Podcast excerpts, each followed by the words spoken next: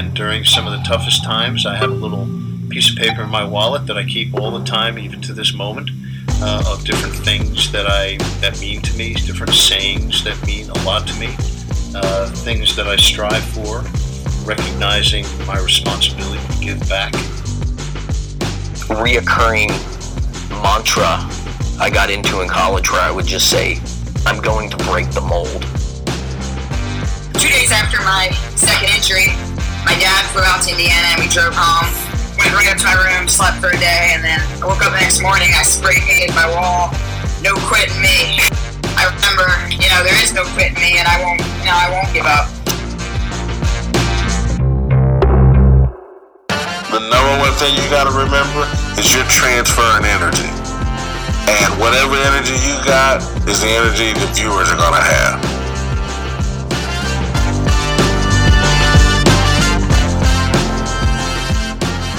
You are listening to Intentional Performers with Brian Levinson, where we talk with experts of craft about their journey and what they have intentionally done to be their best self. As we talk with them, the hope is that we uncover intentional gems that you can use in your life. Now, let's kick it over to Brian to introduce this week's guest. Hello, everyone, and welcome back to the Intentional Performers Podcast. I am Brian Levinson. Excited to have you with us for another great episode with an incredible guest today who's an author, and I'm excited to share her with you. But before we get to her, I want to tell you about my own book, which recently came out in October. It's called Shift Your Mind. Uh, if this is your first time here listening to this podcast, welcome. Certainly, our guest today has written some incredible books, and people like her have inspired me to put pen to paper and put some of my ideas out there. So, the book Shift Your Mind is now available anywhere books are sold. If you head over to Amazon, you can buy it there.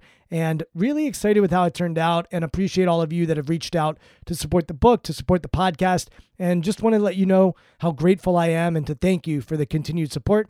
If you like the book or you like the podcast, head over to iTunes or Amazon and write us a review. Obviously, Amazon for the book, iTunes for the podcast.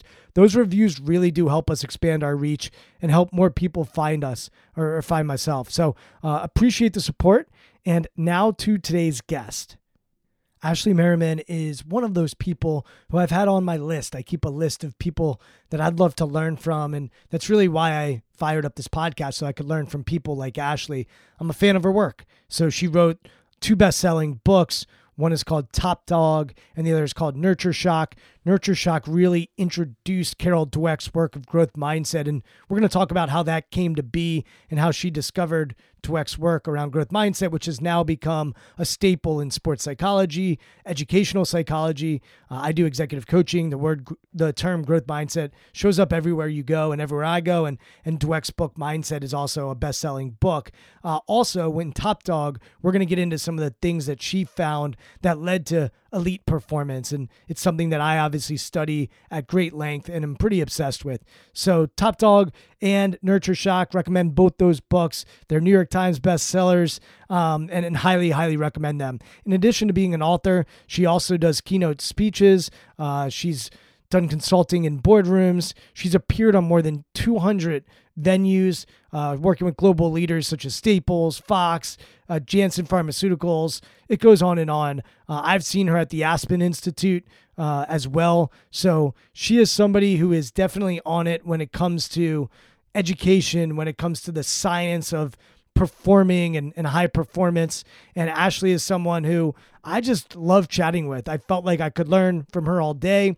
I also challenge her. I, I think she's pretty contrarian. She's willing to challenge the status quo, and she does so with science in mind. So we go at it a little bit in this conversation, but for the most part, I just wanted to listen and learn from her. She's a wealth of knowledge. She really knows her stuff. And I think most importantly, she really loves looking at research and understanding what the research says about how we can develop our talent, how we can develop our children, and how we can all strive to fulfill our potential. So, without further ado, I'm so excited to present to you Ashley Merriman. Ashley, thank you so much for coming on the podcast. I'm excited to chat with you. We've chatted before, and I've obviously read your work and followed you for a while now. So, this is exciting for me. Actually, where I'd love to start is over your left shoulder. No one's going to see this but you and I because we're just going to share the audio. You're right there. The yeah, banner? I'm looking at the Washington Nationals banner, and um, we're both based in Washington D.C. But I don't think you're from Washington originally. Why why become a Nats fan? Tell me about your your fandom huge, for the Nats. I'm a huge Nats fan, um, but I also love the Padres, and I also have some connections to the Giants and the Jays. So I keep collecting teams. But yeah, I'm a huge Nats fan. I had lived in DC a long time ago, and when I moved back to Los Angeles, I um, we were they were still talking about a Nats team. There wasn't one yet, but reading about them you know, kind of, you know, gave me a connection to DC and I read the post online every day and I try and find paper copies and I just, you know, fell in love with the idea of the Senators coming back after all this time. They didn't end up being the Senators. I mean, that's a, a farm team, but so I've just, I've, yeah, I was one of the 50 Nats fans in Los Angeles. If you went to a Nats game or or watched a Nats game in LA, I was one of the red dots that you could count. Uh, yeah, so I'm a well, huge Nats fan. Went to a couple of the series games and uh, yeah, so that's a World Series banner behind me. I, I just got it last week. I'm so excited.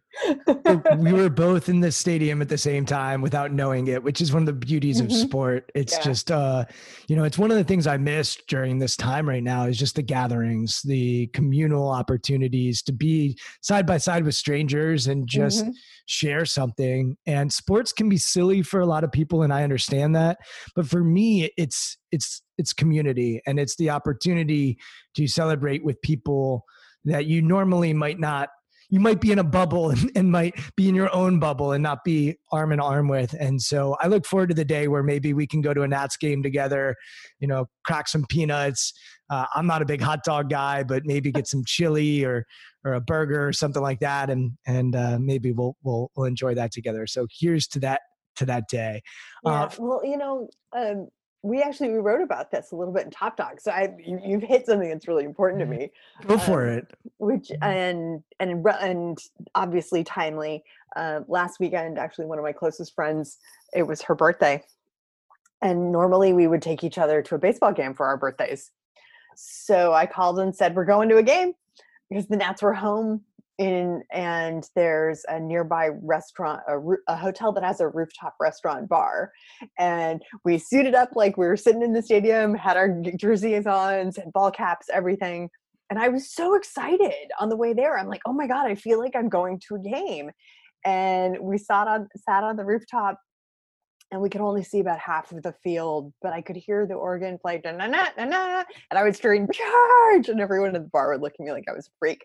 Um, but it was it was so great to get to do that and one of the times when i burst out with a nats cheer um, a guy behind me was like oh, you just made my day.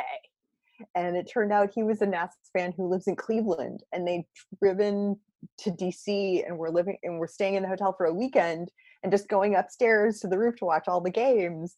And I was the first person who was silly enough to actually make the cheers. And he was just so excited. And then we started talking. We found out we had mutual friends and acquaintances. it was completely crazy. Um, but, you know, there's a lot of research. We wrote about this in Top Dog that, you know, people think that you know greek you know they think of greek democracy and they think about the olympics what they don't realize is that the olympics probably preceded democracy because training and effort in Olympic contexts actually proved that individuals could do something and learn and build skills to make a difference. And before that, it had been that sort of more royal, theistic, you know, certain people are ordained by God to be special and the rest of us are also Rands. And they proved that wasn't and once they started saying that in sports people started saying well what other contexts if we learned if we thought could we change things? So sports can just like you said on a one-to-one basis on a cultural movement sort of recast what we think about in interactions and have us meet people from different social strata or different experiences we never would but this sort of common experience. Um, so I'm, as as I've admitted to you previously, and everyone who knows me, I'm not an athlete, um, but I really am you know sports are very important to me and you know a lot of times people like well why? You can barely walk across the floor without falling on your face. And that's completely true uh, but it, it it's you know that seeing any context where people are motivated for a pursuit of excellence. I, I, I am I'm not you know it could be scientists it could be athletes it could be artists but those people who are really committed to improving themselves and and and putting themselves out there. I, I love that in any context. So. But Ashley, what do you love about it? Why, why do you why do you care so deeply about excellence and competing and greatness or whatever the word might be? Well, I don't care so much about the winning part. Um, in fact, it was funny when we titled our book "Top Dog: The Science of Winning and Losing." People like, "Oh, can can you get rid of that losing part?" Because nobody wants to talk about losing. We all talk about winning. I was like, "Yeah, but the more you compete, the more you're going to lose because the competition gets stiffer along the way, right?" But I think it's more just that, you know, from what the science has taught me, and just sort of conceptually in my life experiences, but a lot of it you know it really is the science that competition isn't about tearing people down it's about realizing how far you can go and changing your perspective of what's possible right? So as you know especially right now with covid you know everyone's talking about you know home workouts you know are you working out you know how many of us have written concertos and and masterpieces and learned how to play the piano and blah blah blah blah blah in our little apartments and even if you're one of those amazing people who have actually done that as opposed to been like me who kick themselves for not doing it you, as long as you're in your apartment or your house by yourself doing it you're not actually going to understand how well you're doing. It's not until you find a reference point now maybe it's through a zoom or you know go outside on your balcony and serenade the neighborhood or something like that but until you start seeing what other people are doing I, I, it's hard to sort of continually have that reference point. You need external sources of feedback to know where you're going. And why I like elite competition and good competition is because when you see those external reference points, they inspire you to do more as opposed to, I want to tear that guy down. Um, and obviously, if, if you're, you know, if you feel completely outclassed, that's not productive either because then you're just going to give up. But, but that oh, is that what you can do? Ooh, I want to do that. Um, I think is really exciting. So anytime you can sort of systematize that or you have a group of people who are collectively trying to do that in a um, I, I find that very exciting. There's so much that you just said, and there's so many threads I could go down. So I'm just gonna, I'm gonna, I'm gonna share some thoughts, and then you pick the thread that you want to pull on. Okay. And so, one, the Greeks, I think the Greek said strength was mental, physical, emotional, and spiritual, which is a really cool framework because so often we just think of strengths uh, as as as physical. We think of just physical strength, but there's also mental, emotional, spiritual. The second thought I had as I was hearing you talking about flow state and the value of competition for flow state. And you know to get to a flow state you want to be competing against someone a little bit better than you. But if they're way better than you uh, you know it's it's very hard to get to that state. And if they are way worse than you it's hard to get to that state. So that was something that came up for me. And then i thought about performance and competition and how they go hand in hand. And so if mm-hmm. you're going to be a performer what separates a performance? It involves some sort of judgment some sort of evaluation. Mm-hmm. And as I hear you talk about competition, it, it, it's linked with performance. Um, and, and so that was also coming up for me as I was hearing you talk. So I don't know if any of those threads grab you in a way mm-hmm. um, and interest you, but feel free to just pull on any of those levers. Um, well, I'll start with the second one and then we'll see where it goes from there. But in terms of flow, actually, it's not that I um, poo poo flow, but I kind of do. I mean, me I mean, it, it's not that I don't, you know, I, I mean, uh, Mihaly Csikszentmihalyi's work is, you know, important and has given so much inspiration and thought to other people and in work. But I also know Olympic coaches who they get every all the Olympians before in a room together before they're about to you know start the games in normal times. Pretend this is normal times. In normal times and one of the things, things they say is yeah you all have fl- heard of flow yeah love flow yeah! And you know sometimes they say in the groove or whatever you know thing they're but it, it's, Zone. right you know we don't want to use the scientific jargon. In the zone or Yeah. yeah yeah yeah. It's like okay and how many of you think that you're going to get to have your best in the zone performance when you got a billion people watching. You are not going to have flow on your olympic competition. Sorry. And if that's what you're looking for you are going to have a really rough ride the next two weeks. What we need to do is say yeah we need to enjoy that and and if we can pursue that but your grades do well in spite of themselves. And there's actually a whole scientific literature looking at the comparisons between the novice and the elite. And the novice actually, you know, they succeed in if there's, uh, you know, obstacles that have come in their path because they surmounted them or they went around them or despite everything, they prevailed your true elite actually uses those obstacles to their advantage. They actually change their strategy to either you know capitalize on it or you know like the the olympic skater who in the middle realizing they haven't gotten enough style points will suddenly add a triple axel in the last 12 seconds when they shouldn't have had anything else right so that kind of recognizing in the moment what they need to do differently because they're behind or they're not succeeding. So I, I think that flow is nice. You know, I mean, would you describe it as an ideal state? So I can't knock it. Um, and certainly I've had experiences where, you know, you sit down and then you look at the clock and it's 10 hours later and you're like, what the heck happened there? But it's not something I think we can focus on so much. Um, there, there is some, you know, there's some people out there who are sort of trying to, you know, can you teach flow? Can you develop flow? I, but I think that you know there's still a cap on that, and you still have to figure out how to how to perform when you don't want to. Yeah, Actually, so I love what you're talking about. The, there's a legendary sports psychologist named Ken Ravizza, and he used to always say, "What are you going to do when the shit hits the fan?" Because the Mhm. shit is hit the fan, and that's what you actually have to train and be ready Exactly. for. Uh, so I love that.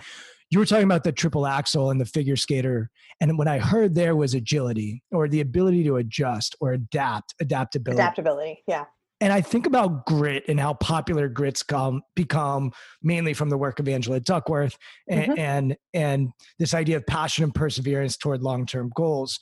I think Susan David started talking about emotional agility and this capacity to be more flexible. And as I'm thinking about that triple axel, or I'm thinking about how you're thinking about elites, it's this ability to be agile without a loss of sense of belief almost. Like, yeah, I believe I can do that triple axel. It's not like they're just throwing something out there that they haven't tried before, but it, there's this agility piece. And you mentioned normal times versus what we're in right now. Whatever, whatever this is. Yeah. And I think a lot of people are struggling with this for a lot of reasons, including Mhm. myself, but especially the gritty performers because they were always like, "Oh, I'm just to I'm going to dominate this. I'm going to win this." And some things are actually not meant to be won. They're just meant to learn from or, or be agile and, and find a way.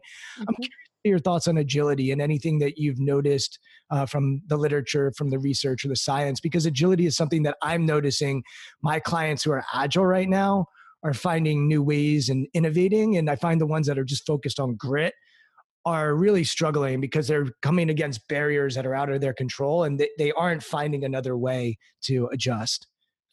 Um, yeah, well, so many thoughts. I, let me start with. Um, so I usually think in terms of adaptability instead of agility, and I know that those are probably, you know, they're definitely cousins, if not synonyms, depending on what you're defining. But I, I like thinking about adaptability because it really is focusing on the adapt part, right?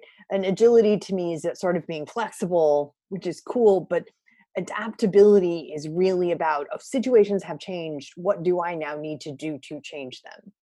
And focusing on uh, you know the the army um, there's some army research labs that have done quite a bit of studying on adaptability. And you know one of the first things you have to do in adaptability is recognize that something recognize a situation and then recognize that it has changed and that your strategy is no longer going to be successful so you need to adapt to your change and then what are you going to do and then execute that change. So that's a lot of different steps and you can think about it and adaptability applies in uh, cultural interactions education anytime you learn something new a new skill you've got to be adaptable right? Like oh my gosh i've never done this kind of math before. I've never done this particular physical exercise before. Um, so any kind of circumstance requires some degree of adaptability but also can teach it right? The learning process helps teach you how to be adaptable because it's saying what are the new pieces of information that you need to take in to show this and and to explore it? Um, interpersonal relationships need adaptability right? I need to be sensitive to someone else's response to know if what i'm saying is making sense is confusing them is it upsetting them is it upsetting me? Um, so it has a wide range of applications which i think are really interesting and important. And and if we focus there on the sort of element in even that you know people who are you know want to be change agents have to be adaptable and they have to understand how much of it they need to see how much they need to change and it's not just change for change's sake right? There there's reasons for it and what are you doing and how are you going to implement it which i think are all really interesting and important and the um and in terms of what you were talking about with grit you know a lot of the research right now is showing that grit isn't that much different than conscientiousness and there isn't really that much support for grit development as a thing um, and i think that it's important to focus on things like adaptability and even the earlier research about grit you know is, well sometimes you got to cut a loss. Sometimes you have to be adaptable and there is a tension i think that you know like i could tell you i, I took angela duckworth's um, grit scale it's available online and i think my results were i was um, i think i was grittier than like 78% of the population so you know you can do the half glass half empty full thing right and you can say oh yeah and say okay well how's that work well um, I'm not very gritty, apparently. I'm certainly not in the lead gritty. Um, and yeah, I would own that. I my closet is littered with half crocheted bags of yarn that were supposedly scarves that I never finished.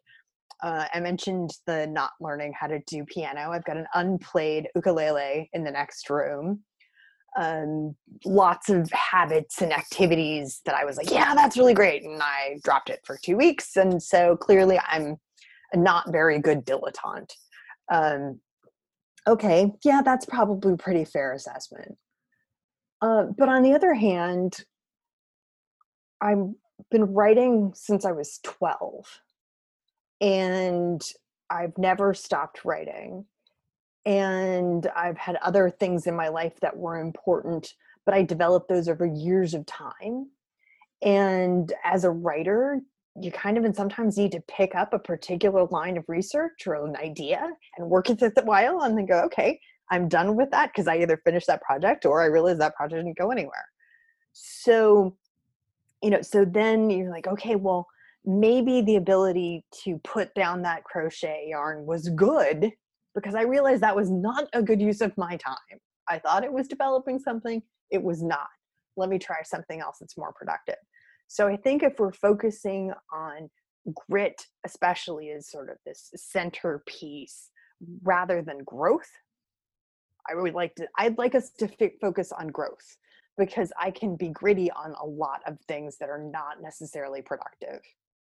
Um, so I feel like that's and then to me adaptability is part of sort of an intrinsic element of growth because it's challenging you to say is what you're doing now going to work tomorrow or down the road it's interesting as it relates to duckworth because she's been criticized for the grit scale mm-hmm. um, i also think pretty much every personality assessment deserves a lens of criticism because when I when I take them, and I actually created my own, so you know i'm in the same boat but like You're it depends I am. when i'm filling out an assessment i always am saying it depends right like Mhm. am i going to stick with it well if i know i have a great idea in a book I, yeah hell yeah i'm going to put my head down until it's done but there's another book that i started and as you said i might be write a chapter or two and like you know what? This isn't this isn't good enough. So i'm not going to stick with it. And so she does talk about passion and that often gets lost in her argument. People just mm-hmm. focus on the perseverance part. Right. and she said in her ted talk i don't know how to develop it yet. I still am not Right. sure how to develop it. So you know in fairness to her i think people are, are always critical of those that are in the arena and she put herself into the arena and with that is going to come criticism. And then at the same time science is meant to be criti- criticized. It's meant to be um, you know broken down and questioned. So those are just some of my thoughts as i think think about me, that. I, what I think is that people are so desperate, especially like if you're talking about kids and education or something like that. But we want the new thing that promises to fix things. clean So- clean just give me the clean Yeah. thing Give me and and the, the you know let hack me you know let me hack the rest of my life. Let me hack my kids' success. Let me hack blah blah blah. And then hack my marriage. Blah blah blah blah. And you know again you were completely right. Angela s- you know said this is early research. I don't know how to develop this. I don't know if this is more an innate preference or something like that. And then six months later, I was asked to do this panel discussion on grit. She wasn't available, but a couple social psychologists were there and, and a couple um, competitors. And I was sitting there, and someone said that he was running a in a charter school, and the entire school had developed a grit-based curriculum. And I said, "How? It's only been around for like six months. Angela hasn't developed a grit-based curriculum. So what do you mean you have an entire charter school developed to grit? How's that working out? And I'm not too. I'm a little worried about your kids." so it was just sort of this you know desperation to have this new shiny object that's going to things and then people market things right you know like um you know uh, emmons research about gratitude suddenly spawned a a gratitude journal industry. Like, uh, you know he, he you know ask him do you need to spend $20 on a gratitude journal? Or you can just you know he they just use they use paper when in his experiments. So i think that you know and that is not the scientist's fault um, but you know so that that complicates things is then you know how does that run out in the wild and um, yeah so i'll, I'll, I'll shut up there we're gonna we're gonna talk about all this stuff. I love it, and I'm a big believer that nothing is one size fits all, and we try to make things one size fits all. And I've got two small kids, and I don't know what the hell I'm doing raising them, but I'm doing the best I can.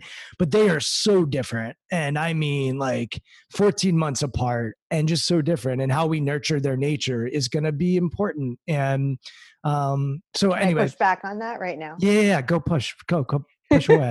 so fyi Yeah. um, and I haven't met your children. So far be it for me, t- I, and I'm not a therapist. I don't diagnose people on the fly. I just go, oh, but you know, I have a study, and I always have a rel- The more random it is, the more I have a study. Um, and we actually wrote about this in Nurture Shock that parents tend to define children as different as night and day. They're not really. They're different from each other but it's actually a way to help the parents and the children develop as individuals. You know, she's the smart one, he's the athlete, he's the musician, she's the artist. And and then uh, over time they actually become self-fulfilling prophecies.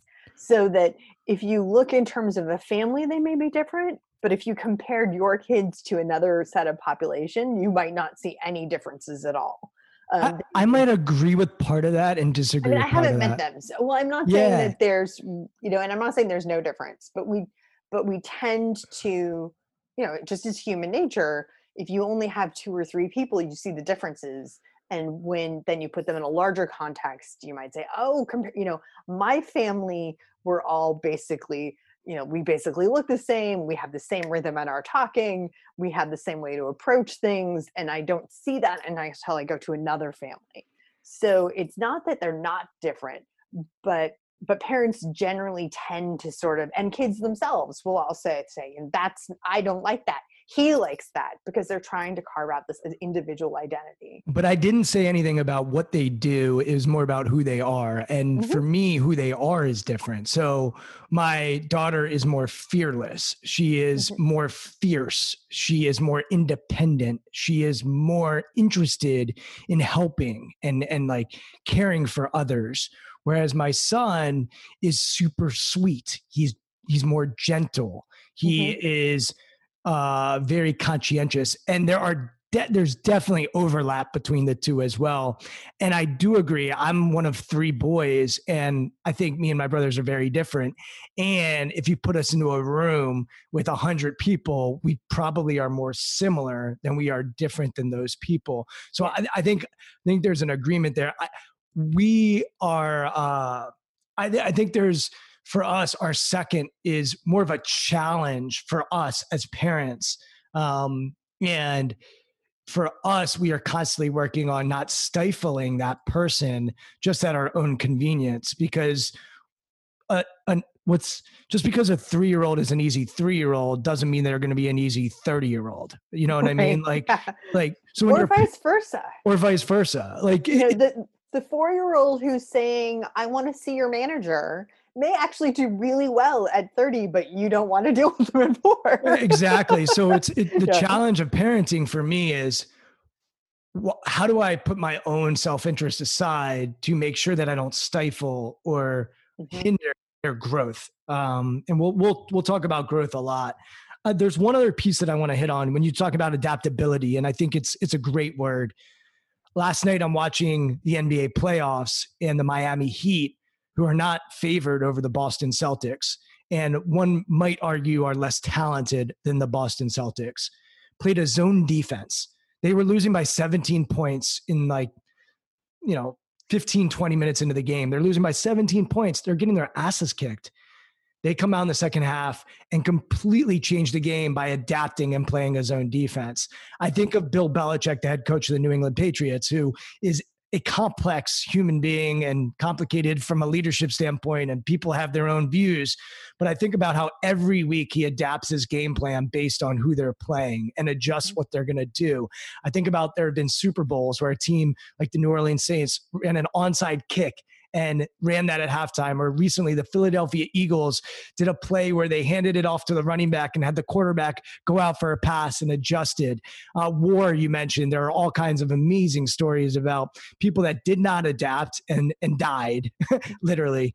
Uh, um, so adaptability for me, I love this. I have a framework that really is what my book is about. That your mindset for preparation is actually different than your mindset for performance. So in preparation, we should actually be perfectionistic, dot all our I's, cross all our T's, and then be adaptable in performance. When we're preparing, be humble, get help, uh, try to get all kinds of information from as many places as possible. And then when you're between the lines, have this inner belief in yourself that is unshakable, even arrogant is the word that I use, this unshakable belief that you're the right person for the job, regardless of what you're, what kind of results you're getting. So I have a bunch of these shifts that that I focus on. There's like 30 or 40 of them that kept coming as I started working with clients. The book only focuses on nine, but you mentioned adaptability, and, and that's mm-hmm. one of the shifts. And I think when you are perfectionistic in your preparation, you've earned the right to then adjust because you're you're you're adapting, but they've probably run that zone defense at some point in their preparation. It's not like they're just pulling it out of the, the right. sky like they're but they're adapting based on what is the situation and what's the environment and what do we need. And, and so I, i'd love to hear your thoughts on just the idea of shifting from preparation to performance and, and using adaptability that way. Uh, well you know i think the, the, the danger is it, i mean i definitely you need to be training to the, you know the best possible level. One of the i think problems sometimes is people will practice in the ideal setting. And and that's a problem because they're not going to compete in an ideal setting. So i mean i remember again back to figure skating i don't remember who it was but someone was talking about the difference between olympic skating and you know pro skating when they got a job on like ice capades or something. Like olympic skating was perfect ice pro skating, there were holes in the ice, and you were like you had to ex- add extra jumps to time them over to the divots in the ice, right? So I think that there needs to be a fine line, and some of this is about where you are in the learning curve.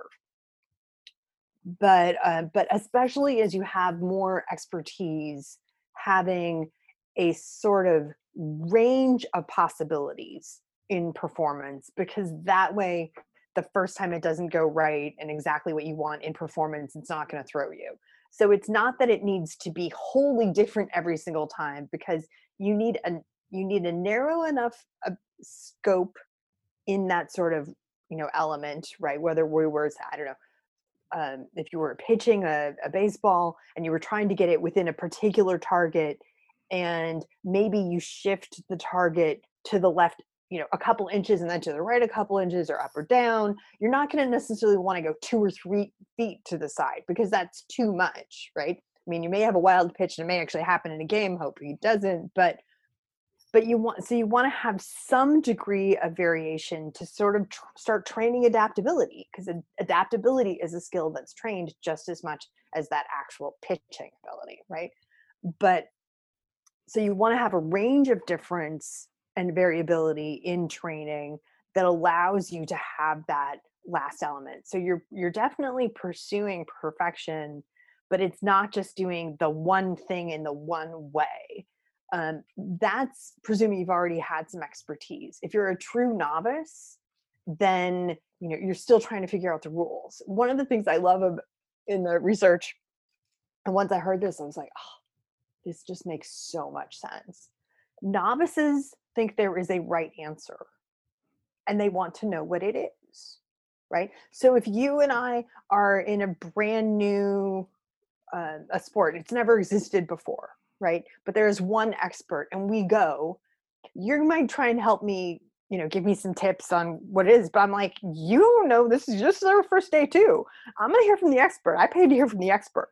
I want the right answer. But once you have expertise, then you realize there's more than one way to skin a cat. And the answer isn't the best way, the perfect answer, but what works in this particular moment.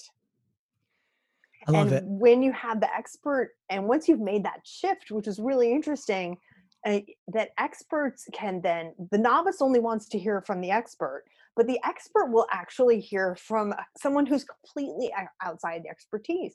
I have coaches of sports that I cannot play, and they know that. Ask me what I think. And I don't say, well, here's how you should, you know, you, you know, I don't give them a specific instruction for how they should play their sport better because that would be preposterous.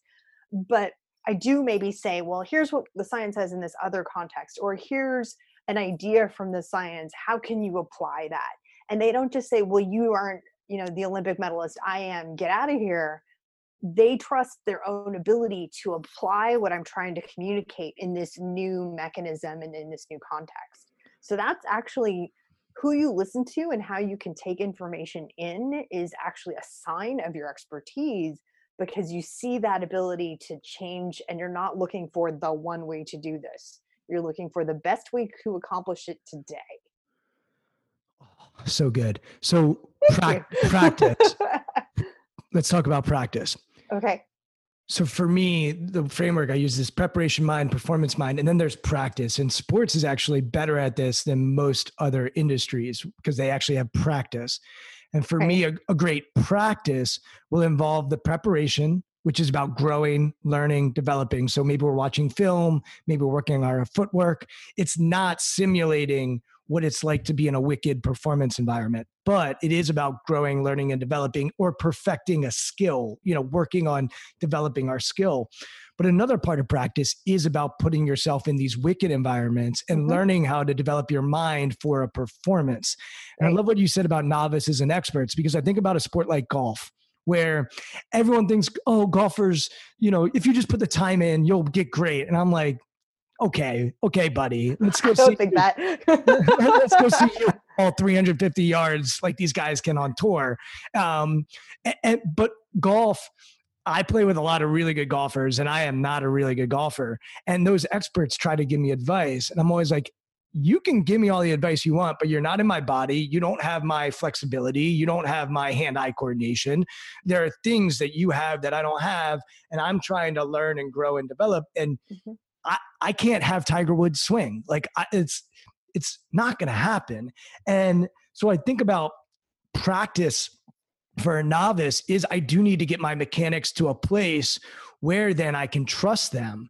And when you hear an athlete say it's all mental, the reason they're saying that is because they've gotten so good at the technical side and they're physically so so good physically that the p- part that's going to unlock that physical and technical coming out is then the mental. But if you're a novice, it's not all mental. You need to go get the physical and technical skills and learn that stuff and then it becomes mental. So I've often said the more you do something, the more expertise you have, then the more mental it becomes. But until you acquire the the skill, it, it's it's not all mental. You still have the technical, and you have to learn those technical and in sports also physical components. Um, that's a really interesting point. I think that I would just push back on one little part, which is I still think it's important. Mental as novice is, is still important because if I'm going into something saying I can't do this, or this is scary, or this is going to hurt, I'm not going to get that physical skill that I need. So certainly, yes, you absolutely have to have this physical skill before the sort of psychological warfare or the you know responses are you know become the difference. But but mental is never not important. Even in lab studies where they've had people, um, you know, we want to go into challenge and threat um, but you know a lot you know medical students who are being learned uh, being um, learning a new surgical technique you know and they're just you know simulating with you know chopsticks or in a box there's no actual physical harm.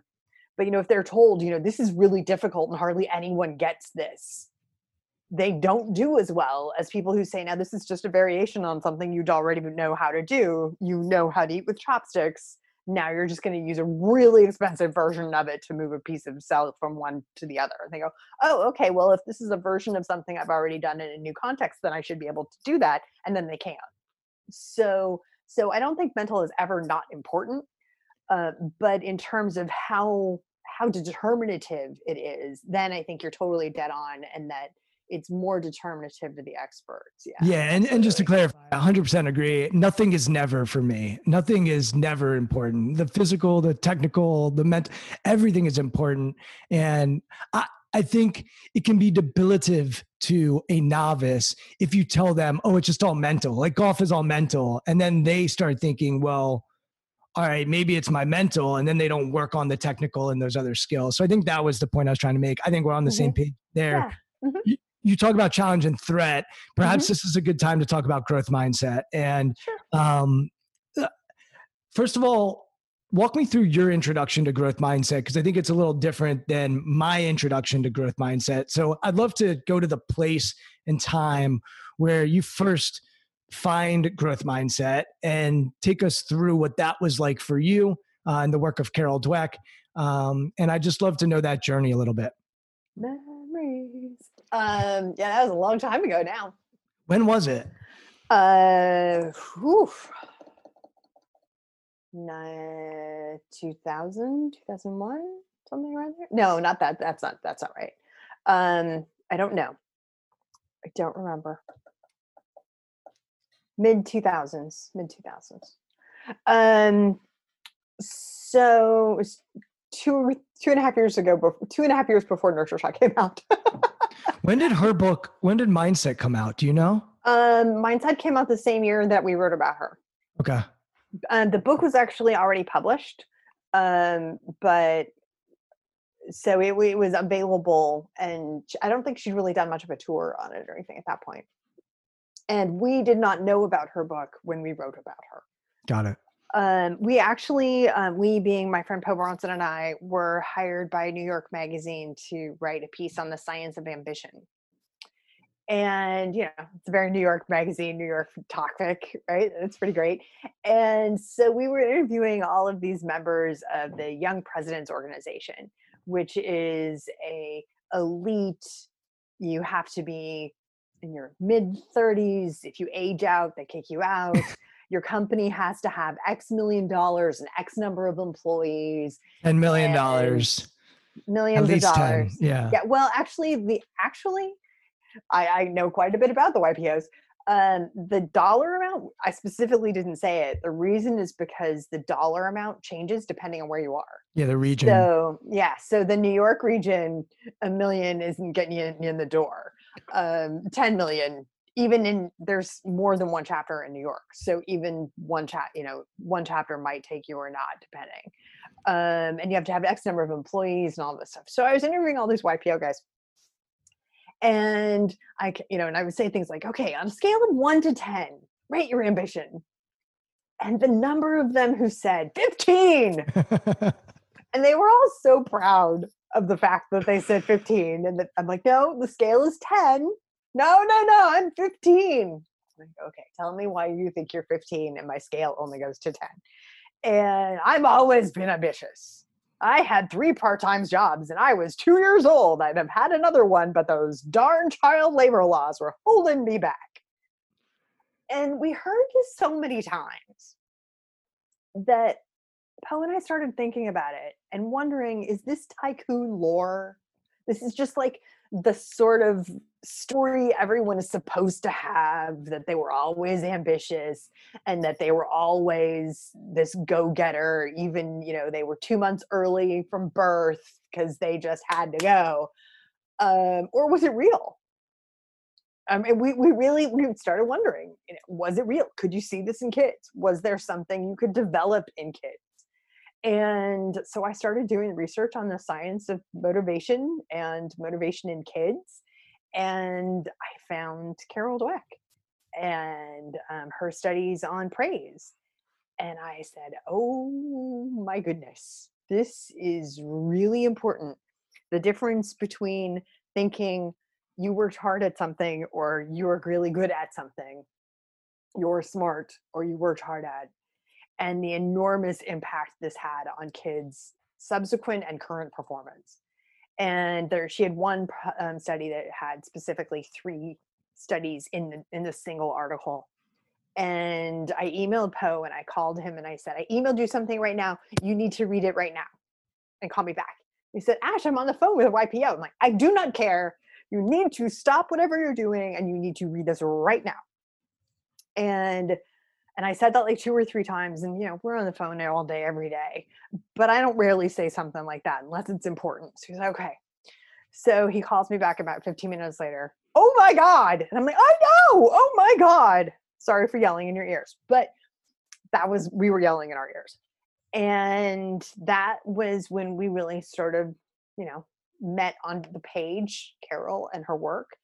And then obviously we read everything she had published and then started talking to her grad students and her colleagues who were literally thanking us for writing about Carol Dweck. And the New York Magazine editors went, ah, we can do something about YPOs any old day. It's doing this thing about kids and praise and motivation. And um, yeah, so that's what happened. What are, your, what, are your, what are your thoughts the same today as they were then as you were unpacking the research and, and the data? Um, yeah, I mean, I see it in different contexts now, but it, it hasn't really changed. I, and I also see how it's applied. Like we were talking about how people, you know, ran too, uh, may have run too far with Angela Duckworth's work. I see that sometimes in Carol's work. I, you know, Carol never said overpraise people, just say overpraise children, just say you worked really hard and use that in meaningless praise.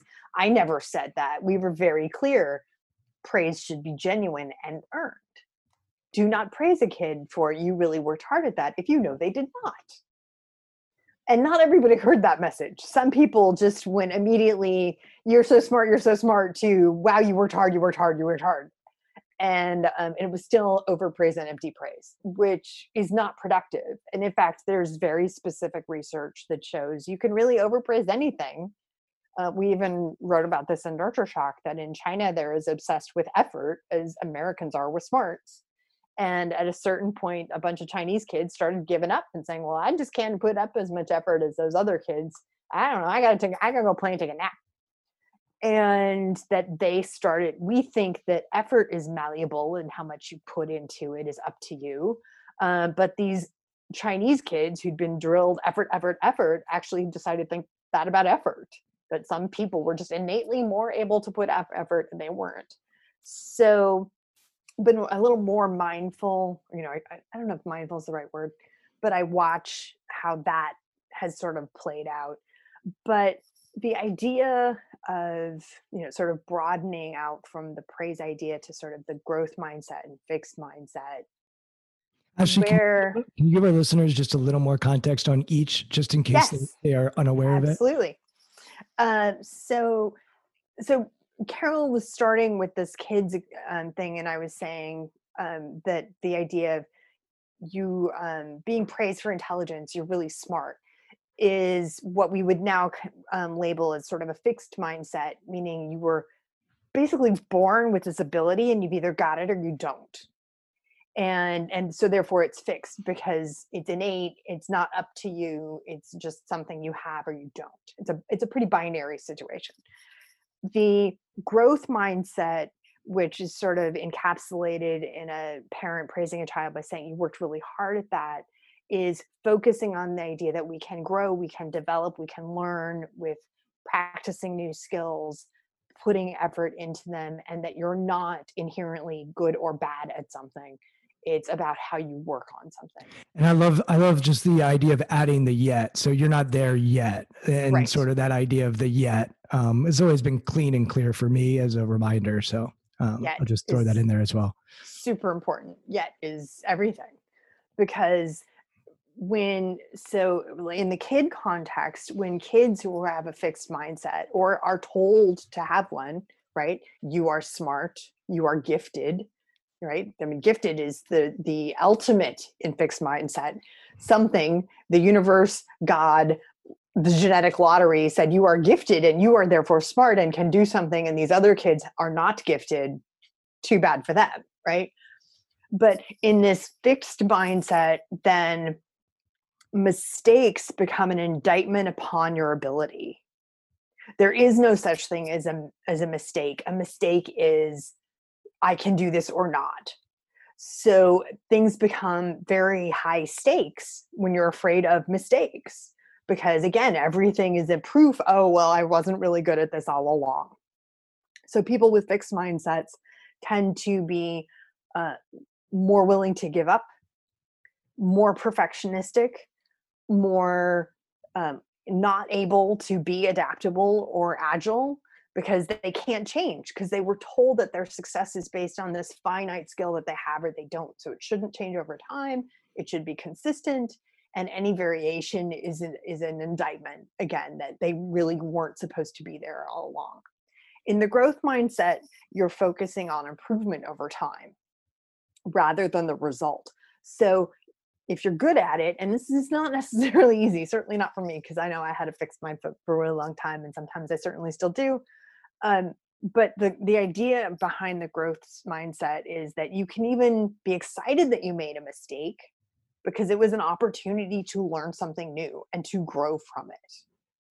And that if you actually are doing something perfect every time, that's actually not, you might be underperforming because what you're doing is you're doing something that's safe and easy and not actually pushing yourself. So um, I live in DC now, but previously, um, in my free time for fun, I ran a tutoring program in inner city Los Angeles.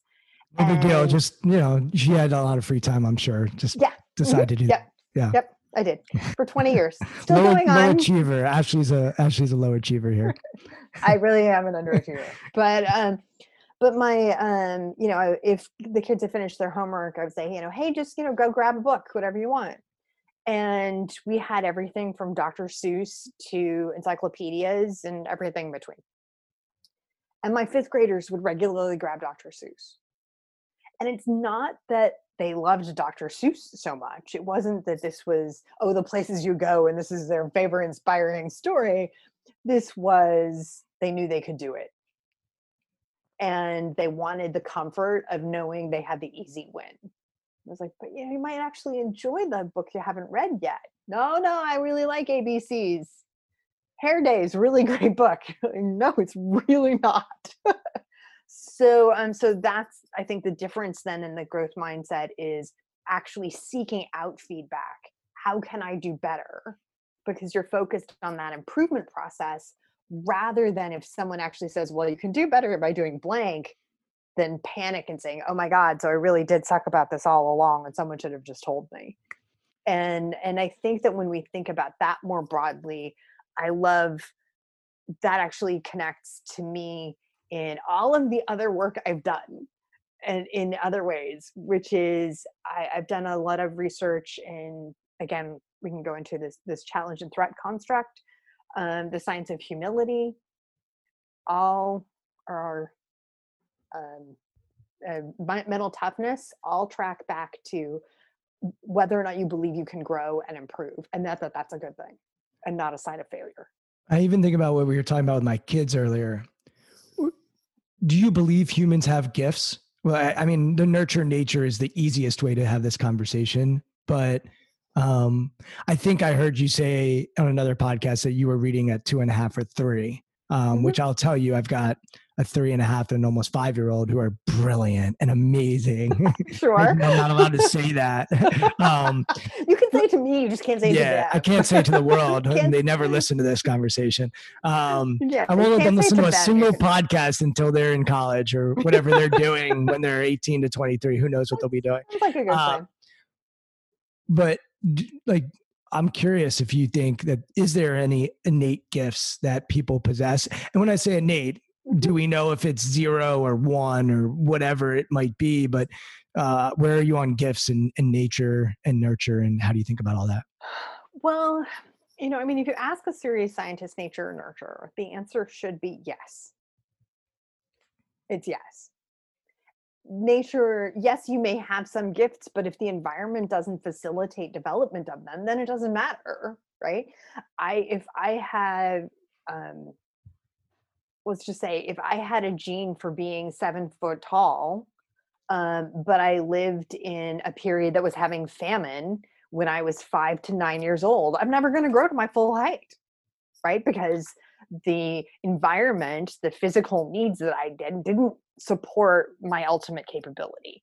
So, um, by this, but you know, you can also do it in the flip side, right? I, I can have um, you know i can have a talent that i'm developing and successful uh, but my nature is that i'm going to be kind of a flake so i might give up there's I, but and then where if we really want to geek out i love epigenetics i'm completely fascinated by epigenetics and you want do i want to you want me to geek out yeah pretty much you want to geek out about, uh, you don't have to ask for permission. You just go ahead and geek. I always ask. That's why we have a podcast. just go right ahead. This is your world. Yeah, talk so, about it. So, um, so epigenetics is so we can't change your genes. Your genes are your genes. I mean, there's some people who are doing, you know, editing with CRISPR and stuff like that. But basically, you're born with your set of genes, and your life experience does not change your genes but epigenetics is understanding how the environment and environment we're talking about as broad as we possibly can right socioeconomics actual physical environment and everything in between that that environment can change not the gene itself but the gene's expression so i'm a very pale irish girl and you know that's my genes but if I'm in an environment that's regularly sunny, I'm going to burn all the time. So that's my body having the gene expression is changed by the environment, right? I'm, and for those of you who are actual scientists screaming at my oversimplification, please know I am actually oversimplifying and I'm aware of that. But um, so researchers have been looking at actually and have found that the genetic expression is as inheritable, at least potentially, as the gene itself. So there have been a couple studies recently looking at transgenerational inheritance of trauma. Chil- grandchildren of Holocaust survivors are significantly more likely to be anxious and depressed than children who were not um, grandchildren of the Holocaust. And what they think may have happened is the trauma, uh, that the genes were defining stress responses. You know, what is my life like? How am I preparing for the next round of trauma in my life? That the genes then, um, the environment changed the way those genes ex- were expressed, and that that then is inheritable. So that they're which makes evolutionary sense right? The idea that if i'm raising kids my, in a stressful environment then my kids are going to innately come out with more stress and more response. So um, but that also again you know goes to this growth and fixed right? That when your environment continues to change even if you think you have a genetic predisposition changes in the environment and again we might be talking social not just physical um, can actually change things over time. You know what's so interesting? This is you're talking about the science. I'm going to go anecdotally. So I'm a grandchild of a Holocaust survivor. My grandma lost brothers, murdered, uh, family displaced. Uh, my grandma passed away a year ago. The mm-hmm. messaging that my grandma gave to me and my my siblings, and um, at least what the messaging I heard um, was, "We're grateful to be American. Uh, mm-hmm. We're we're lucky to have everything we have because I've seen other countries tear themselves apart, and I've mm-hmm. had to be in a camp, and I've seen the worst of humanity, and we are fortunate to have what we have. I also have friends who are grandchildren of Holocaust survivors, where I think their grandparent, the trauma of that experience, they handled very differently, and I, I so now I'm you've got me really wondering about them and how the stories that they either told or that they heard because sometimes those are separate and different and how they interpreted it and the messaging and how that could perpetuate how they show up in the world and well, epigenetics is actually the biological mm. so certainly if you have a family that's saying we have seen darkness, but we can be grateful for a new experience, that that's going to have its own effect. But the epigenetic scientists are actually just looking at the biochemical phenomenon that would be completely apart from it. So if you were an adopted and you had never met your grandparents, and there's you know there's animal studies looking trying to sort of split apart those elements so obviously the, the holocaust um, study and there's i think a cambodia and a, and a, couple other ones rwanda maybe where they've been trying to do this and it's hard with humans because you did you had your grandmother's stories and your personal experiences and um, so from the scientist perspective you know they're trying to isolate the variables and see how how much her teaching to you is different than say the fact that you know she missed x number of meals and how did that change the way her body metabolized meals forever and did that change your metabolism? And the animal studies actually are saying that that sort of physical response to stress even when you don't have any of the actual parenting or cultural differences persist but then your family would either add to it or subtract to it depending on that circumstance. That's why that's why when you said nature and nurture, the answer is and. Yeah. Because none of these, because nature and nurture are not fixed. Neither of them are. So, yes, you can have biological gifts at the start, or maybe you were inherited to have them, but it doesn't mean it's going to happen. I found out in my mid 30s that I have um, the gene for elite runners in muscle development. Like I have the fast twitch thing. Well, I found that out about 20 years too late. not yet, maybe not yet. We, we, there's a lot of there's a lot of marathons, Ironmans. You can do it all. I'm gonna. Yeah, but I'm never gonna be going to the Olympics unless yeah. I'm buying a seat in the stands. senior, senior. We could get you into some senior stuff. Um, it's it's interesting, and I think about the mental and the physical also, and how they're related. So if you are facing a physical trauma and how that impacts psychological and then mm-hmm. how the psychological impacts the physical mm-hmm. uh, really it's it's fascinating yeah um, i used to think they were separate and now i realize they're not yeah they're, pretty they're connected so enmeshed i can't even pull one apart yeah. which is interesting because it changes how i respond to my own situation like you know, especially with with COVID and everything, and and I was pretty sick myself in the spring, and then you know later I, I just couldn't kick it, and I would you know I'd be kind of sitting there on my couch, and I'd be you know, you know sleepy or down, and like, okay, am I down or am I sick?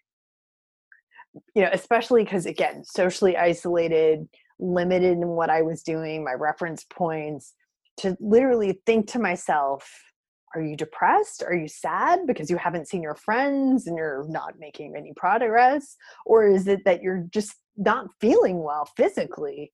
And it's been interesting the more I'm more aware of those that it's kind of sometimes easier and sometimes harder to pull those apart. then I go, well, let me try some vitamin C and take a nap and see if I feel better. I mean, yeah. What we're going through right now it, it is it's all right? Like it, it, mm-hmm. it it's all a factor um and so it, it's relevant. I want to just kick something off you when it comes to growth mindset and and bounce something off you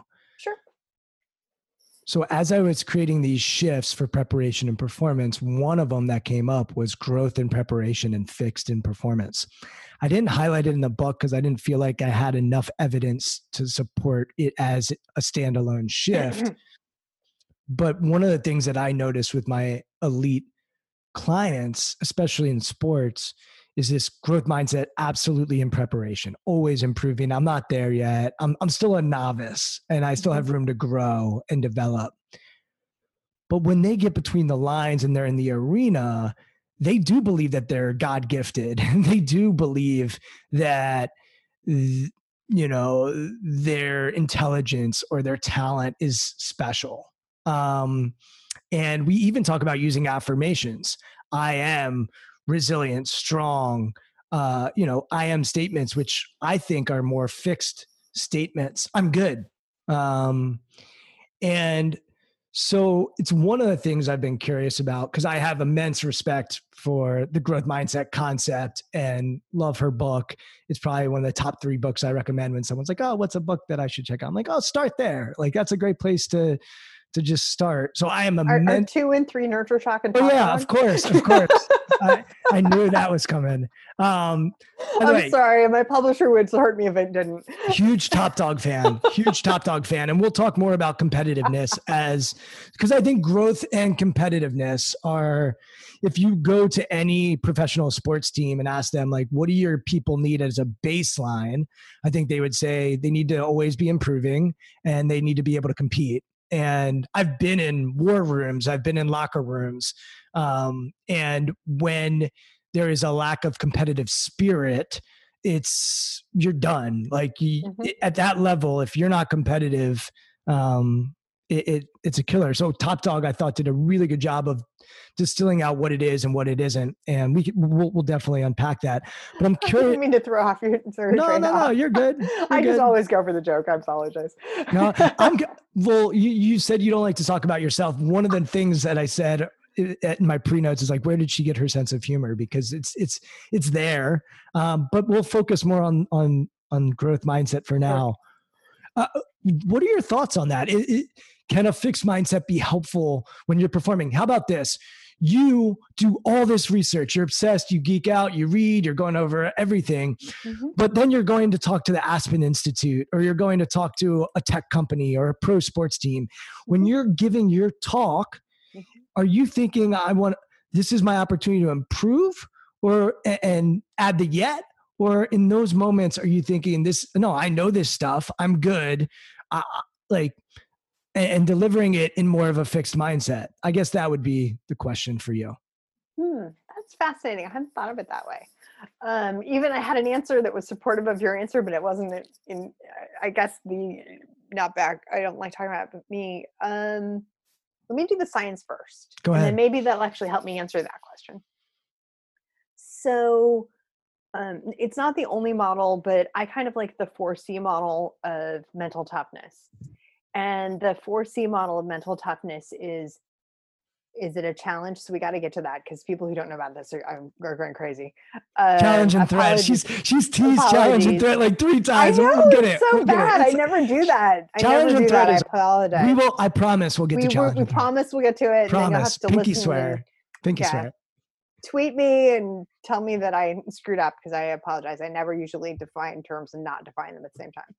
Uh, but so the other parts of the 4C model are commitment. And commitment is interesting because commitment in this expression isn't simply just that I'm going to do this, but I'm to, to the point where I'm going to take a leadership role. I'm going to actually go forward in this. I'm not just here. I'm going to you know, like that that old gag in war movies when they say, "I need a volunteer," and everybody steps back, and one poor schlub was looking forward, going, "What?" Would you link that Um, with with vulnerability and sort of Brene Brown encourage with commitment or no? Um, I don't know. I hadn't thought of it that way. Cool. Um, I always admit when I don't know things. Yeah, I don't know. I just haven't thought about it. I don't know. Um, so control. So challenge, commitment, confidence, and control. And control, and these these two I think really fit with what you were talking about. Control is I'm in charge of my destiny. I am deciding this. And that one, I think, you know, to me, especially because I, I I don't think I'm very confident and I tend to get rattled pretty quickly. And when I looked at this 4C model, it was like commitment. Well, I can teach people to be committed. Or I or that's a choice that they can make. And you know, and then can I do this leadership role and stuff? I'm like, oh, that okay, that's doable. Um, we're gonna talk about challenge in a minute. And I could teach you how to think in a challenge state. So that one's cool. Um, control. Ooh, is something under my control? Is the outcome under my control? And and I and that one I struggled with, but I kept looking at the science and the researchers in terms of you know who gets a gold medal, who are the elite, you know, tycoons. Control isn't necessarily a particular outcome, but it is a level of engagement, and it's simply remembering sometimes I chose to be here right i may not you know i may not be able to decide if i'm throwing the winning basket or you know sliding home for the home run or i bought a bunch of shares and they went up or down but i still chose to be in this right? Like you were saying earlier you know in the teddy roosevelt quote you know who chose who chose to be in the arena? I chose to be in the arena. So in that way i am controlling my destiny because i decided to be there. And the other part is confidence. And the research shows that the truly elite, successful performers, and we're not just talking in sports, but a bunch of different um, spheres, had what the researchers called a quote, unshakable confidence in their ability. You even used that word earlier. So I call it I call it arrogance is unshakable. And people people do not like when you use the word arrogant. But to me, arrogance paired with humility is when you get like amazing, amazing Well, results. let's talk about challenge and threat and humility next. Those are my favorite things to talk about. They really are. Um, but but that was really interesting to me, like unshakable confidence. I do not have unshakable confidence. I uh, qu- quite I have shakable confidence on a good day, and that I think was sort of so that was really interesting. This uh, belief that I can do it, and and of all of the things in that sort of 4c model of mental toughness that was to that one to me is the one that always seems the hardest that um, to teach as a skill. And the only and because i want to help people i want to get people to improve i want to improve. So that one seems hard to me. And some of it may be an upbringing thing maybe there's some biological p- components. I certainly know when my cortisol spikes higher than other people's and it certainly does um, in response to stress. I have a strong stress response. But but i but i also wonder like well how do i get there? And that some of that has to be again back with what you were saying in the growth mindset and practice that i have done this i know this. So when you were talking about you know when i go give a speech or something like that um i you know i'm my my unshakable if i get there is that i know the numbers i know the study i'm not making this up i'm not winging the content competence. and- It's that you're competent with it. yeah and um that and I've checked all my sources and I and I believe in the information that I'm imparting so that I have that part down. So I don't and in terms of a goal sort of I definitely I would like to be better, but that's not my focus when I'm doing an event or doing some sort of consulting thing because it's not about me at that point.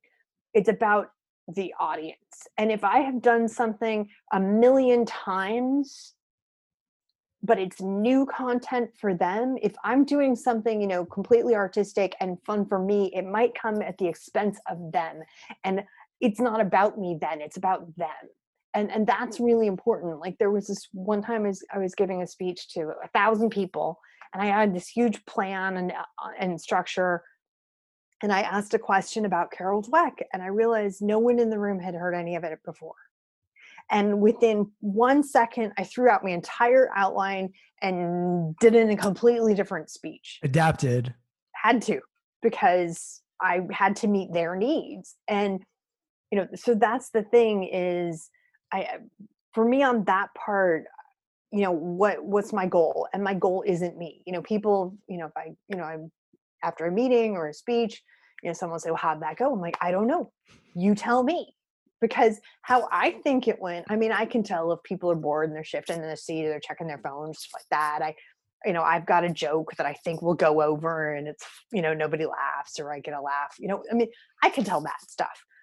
But but in terms of was this valuable, which is really what matters, what I need to know is I the people from the audience, did they get that from me?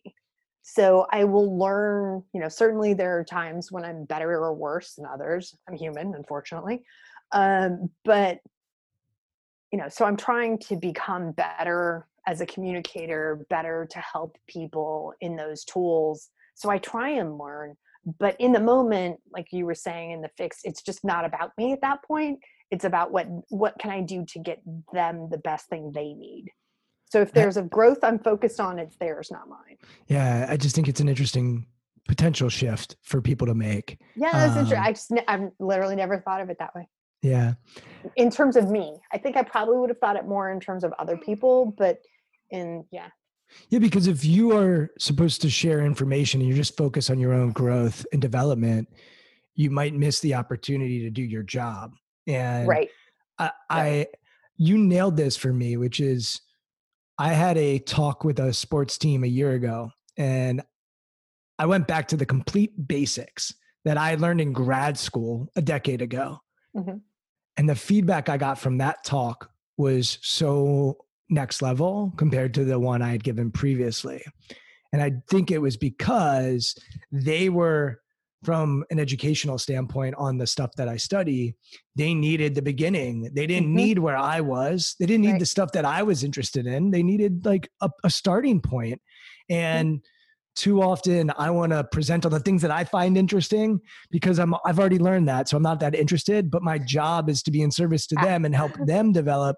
And it's really yeah. tricky as a presenter because y- y- you you have to give them the fundamentals and the basics if that you want to get them to another place. And you hear this all the time with brilliant minds who you listen to and you're like, I have no idea what that person was talking about. Because right. you're not you're not there yet. And um so that that that resonated with me a ton. Even it's not even just you know content wise you obviously have to know where your audience is the first question i ask is well who am i talking to what is it they need right but but even in terms of you were talking about performance I was um long time ago.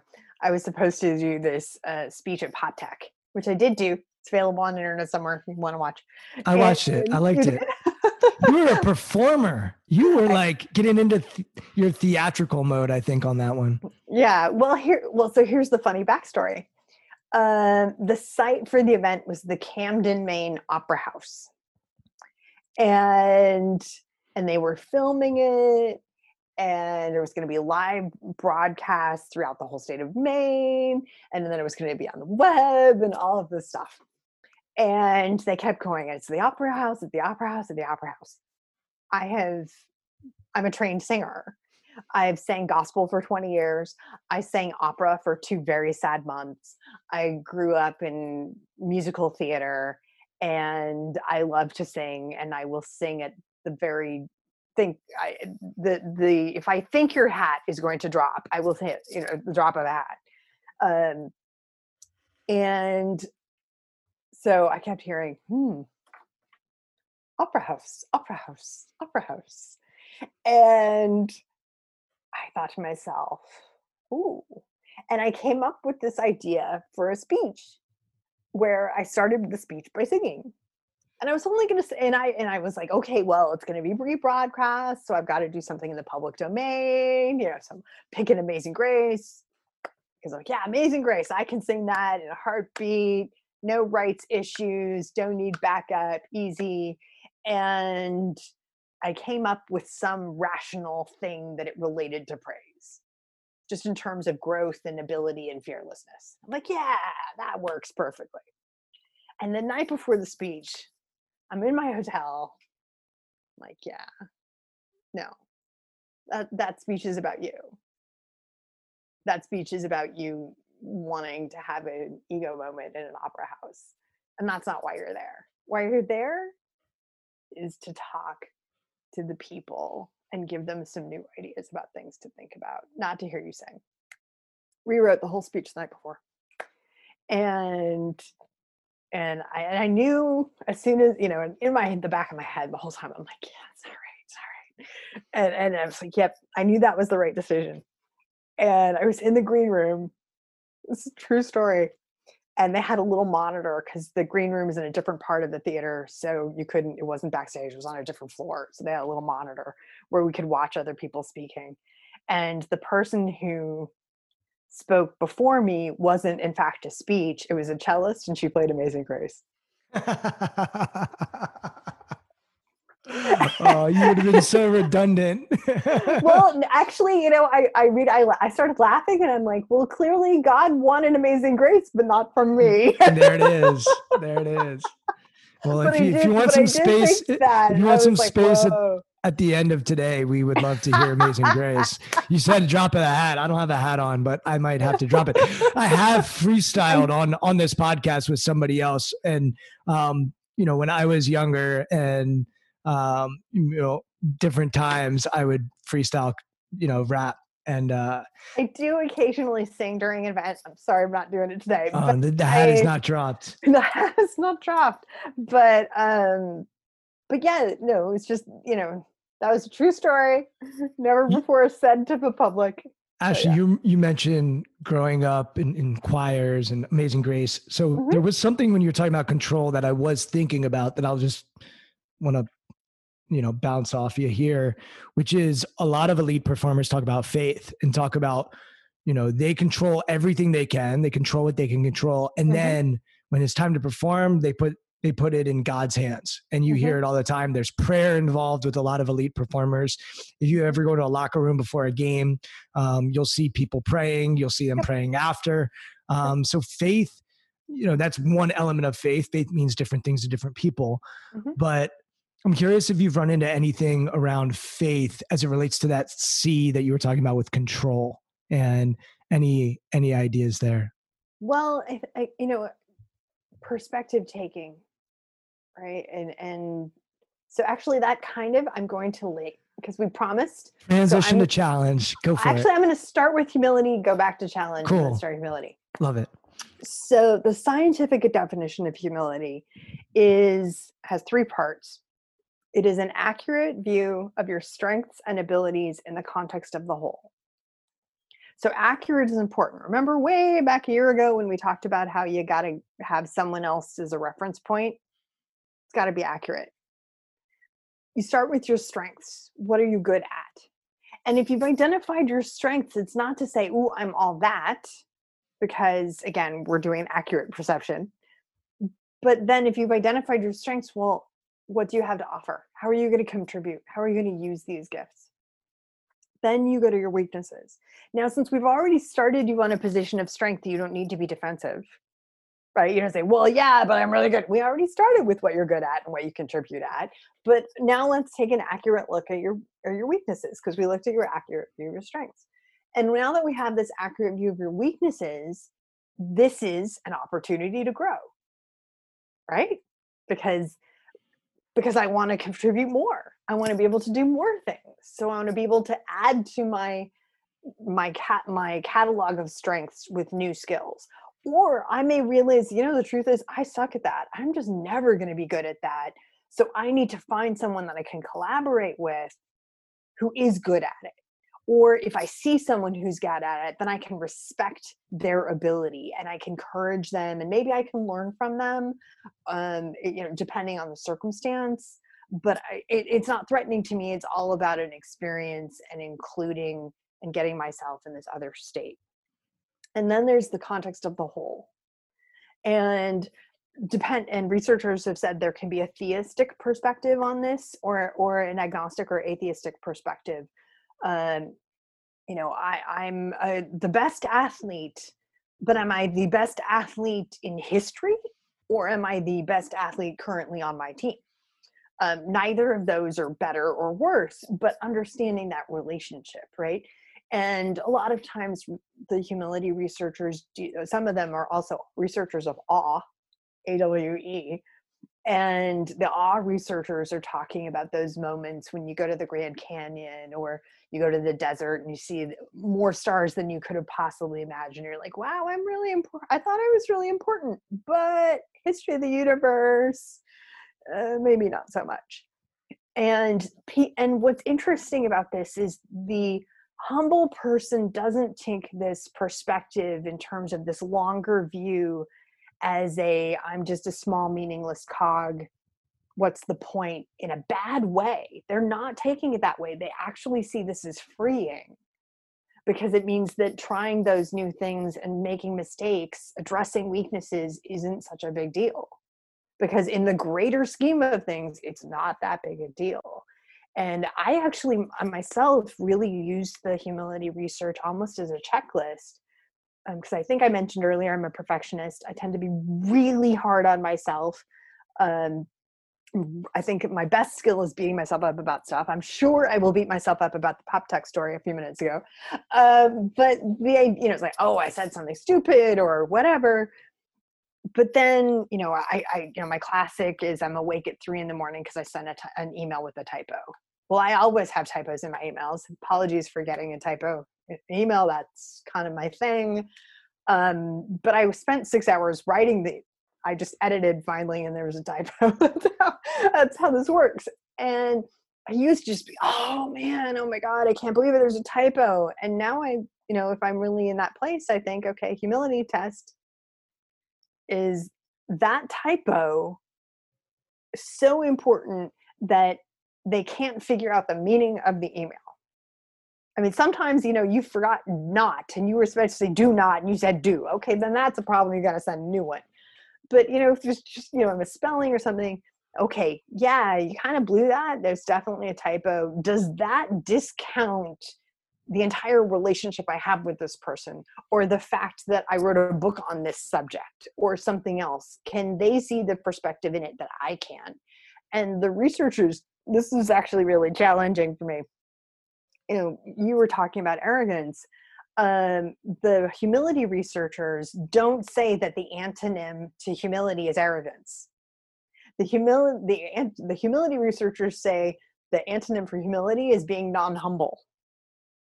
Because i am the worst person ever i had a typo in my email is just as out of proportion as i am the best person because there was not a typo in my email if I'm not walking around, you know, nuking my own people, like, you know, uh, uh Hussein or um, Assad or somebody, I am actually not the worst.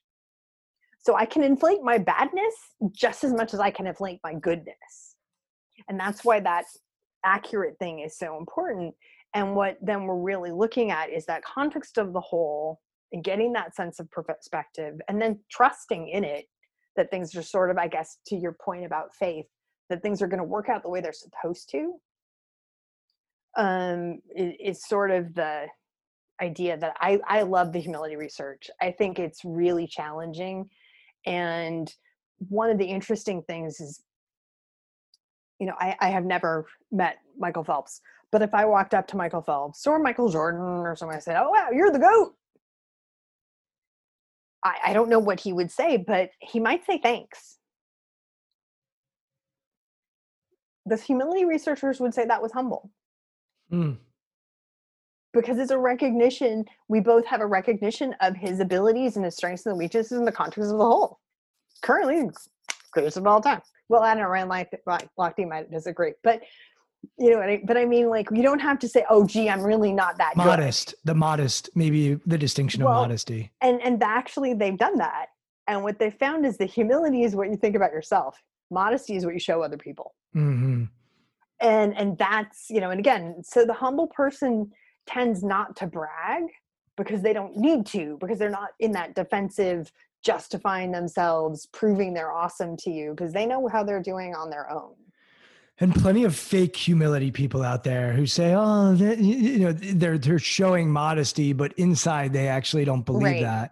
And right. those people come off as inauthentic and look like jackasses because you're like, Absolutely. "Oh, I know that you don't think that, Mhm. and I can see through you, and you're you're full of shit." Um, and modesty is you know false modesty definitely people do they they identify it very quickly especially leaders that do that, it's Mhm. it, it's really problematic in their organizations.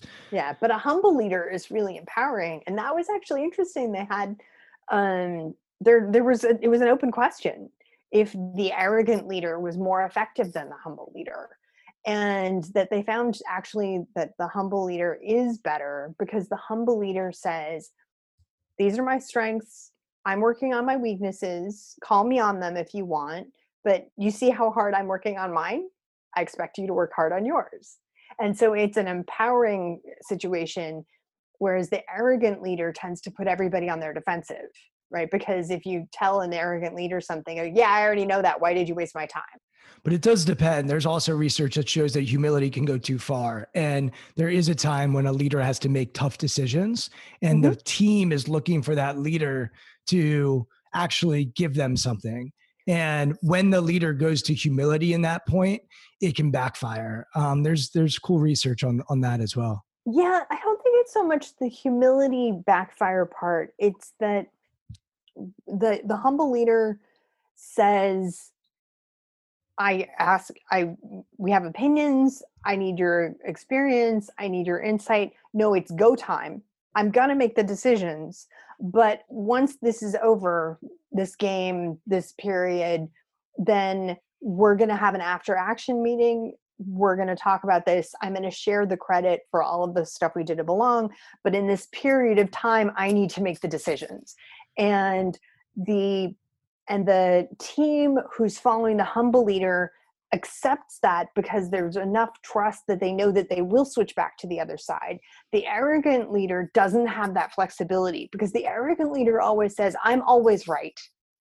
And if the arrogant leader sometime when you know when things start getting really hard and things start hitting the fans and well what do you think you know i really value your opinion everybody's on high alert right some this is not right so the humility the humble leader actually has the ability to let go and take control as the situation warrants whereas the more arrogant leader sort of has to have that high level of control throughout because otherwise they're actually communicating that i'm i'm not the person that you trusted and that you need me to be You'll you'll probably shred my my chapter on humble and arrogant, but um, you know, and, and that's cool. Like I'm I, like I'm I'm ready for that. But my argument is that most leaders spend most of their time in preparation mode, and most of their time is Mhm. in humble preparation, gathering information, gathering data, trying to learn, trying to grow, trying to figure things out. But the times when they do have to execute, Mhm. that's when they have to step into arrogance and sometimes make decisions that the world or their company is saying that's not right that's wrong and they're saying but based on everything that i know this is what i believe is right and i believe i'm the right person to make this decision and to your point whether it's the military or a sports team or firefighters they all have this after action reflection plan where they have to step Mhm. back into humility and so i guess what i argue as it relates to leadership is that leadership is a lot about preparation and there comes a point where when you have to make tough decisions sometimes you have this exaggerated sense that you're the right person for the job and Mhm. th- that's where we need to step into the arrogance. So it'll be uh it'll be interesting for That, you. make, that, make, Yeah. that makes sense. That doesn't that doesn't seem inconsistent with Brad Owens or other people's research. It's or it's more you know about again that that shift and that the situation's warranted as opposed to by ego. I think the mistake we make is to say that person's humble and that person's arrogant. And we all have humility inside of us. We all have arrogance inside of us. And the key is to be aware of when we need each. So my book is essentially about when and not Dan Pink's when of timing, um, yeah. Which is cool and, and awesome. But when that book came out, I was like, oh man, like he's going to hit on this. To me, the it depends piece, it, like we don't give enough color to and context to is like wait it depends when like i've heard you talk about being angry about certain things like anger Mhm. Necessarily bad. We need Mhm. to leverage anger at times. Anxiety we even talked about throughout this conversation. Mhm. like, anxiety isn't all bad. It absolutely can be debilitating crippling paralyzing and a disorder for people. So i'm not minimizing anxiety but if i have a couple drinks at the bar anxiety helps me to decide you know what? I don't need to drive home right now. I need to go get an uber like anxiety is what allows me to go to the doctor when i'm in pain. There are plenty of men and i'm one of them who it's like oh i don't need to go to the doctor. I'll be okay. It's like well no dude. Like go to the doctor and go get checked out. Like there's value in in having that. So anyway that's how i see the world is i love polarity. I love and. You even mentioned and when it came to nature and nurture. Mhm. and i agree. I think we often like things to be in a pretty box and the reality is it depends when we need to step into one thing and we need to step into another thing. For my book i decided to focus on preparation and performance. To be honest i think it could broaden even wider to that wider than that because there's more than just a preparation and performance but there had to be some conviction on some something to, to, to Well, write write the book out. Well, I when you're um I'm a lawyer and um you know one of the first things they teach you in law school is the answer is always it depends. There there's no right or wrong answer. It, it's always it depends. So I I can never disagree with someone who says the answer is it depends. So Ashley, why become a lawyer? You've talked about theater, you know, singing being a passion. Uh, you love to write, uh, screenwriting. What drew you to law? Um, and I'll, I'll I'll I'll double stack the questions, which I know is annoying. Why not be a psychologist? I mean, you're so interested in human experience, and so I guess the curiosity would be why become a lawyer and why not go down a different path? Who, Um, what do I want to be when I grow up? It's not an easy question. See, I the law thing is stupider than I think you will think it is. Um, my undergrad degree actually was in screenwriting, and I was working in the Clinton administration. Yes, I'm that old. And people were like, "You have a degree in movies?" what? I think people would be like, "You worked in the Clinton administration," but yeah, you think that that's where their focus is going to be. Go Well, on. no, no. The people who I was working with in the Clinton administration, Oh, they would say that. You've got a degree in movies? How did you end Uh, up here? Yeah, I got it. Yeah, yeah. Like, what and what exactly can you do for us? Um, so I ended up going to, and everyone's like, "Oh, you should get a master's in public administration or public policy," and I was like, "Oh no, I'm not interested in that at all." Um, I didn't want to do it myself. I couldn't. Yeah, that was a terrible fit. And so I ended up going to law school at night um, while I was serving the Clinton administration. And you know, I'm as we've said many times, I'm a geek. The idea of op- you know the opportunity to learn is never something that I would pass up if I had the time and the resources to do it. So yes, I was going. To, I went to Georgetown Law School at night, and and I never really pra- intended on practicing full time. I did. I was a litigator for a couple years, but it was more about the background in terms of understanding how government law work on on the sort of governmental perspective, but you know even a contract or or you know interpersonal relationships. Yeah, so I hadn't I never planned on actually being a lawyer. I was one and I am one, but I, I didn't. Why not psychology? When, when did you become really interested in researching sort of the human uh, experience? Um, well, again, I've always been interested in learning. I, I the that I think was sort of an evolution. I was doing. I actually, my friend Po Bronson was working on a book called "Why Do I Love These People," and I was doing background research for him. And we're like, well, that's really cool. So we ended up doing a online companion to that book that we wrote together, which really focused on demography and sociology and you know so we just sort of branched out and in retrospect i see a clear line through all of this that no one else sees but it makes sense to me which is you know i want to know how people tick and that's you know there are ways to look at that from a lot of different disciplines and different you know whether it's a, a law perspective in terms of contracts or legal requirements or does the legal requirement fulfill it? Or you know the intent to do a crime and when do i care about your intent? And when do i not care about your intent? And the fact that you just simply did it and i don't care why you were you did something bad i'm going to throw you into Boki um you know to more sort of the psychological perspective but you know if you look at if if you're um, crazy enough to read the bibliographies of my books um, they're not strictly psychology they're and even then it's psychology but it's educational psychology and social psychology and personal psychology um, and some neuroscience and some economics and and and that's when i get really excited is that sort of cross-disciplinary approach because that sort of gives legitimacy to me a, a new set of legitimacy where four different people in completely unrelated fields with completely different technologies. Someone did an experiment with six kids in a lab. Someone interviewed a thousand people. Someone did a you know an fMRI experience experiment, and they all came up with the same conclusion. That's when you really start seeing something that's exciting and something that seems real to me in a way that you know you're not just going to have someone say i failed to replicate that experiment five minutes later because i did it with a different sample and maybe maybe I did some p hacking on my statistics and maybe I didn't. Uh, but when you have that sort of consistency of themes across spheres, that that's when I get really excited.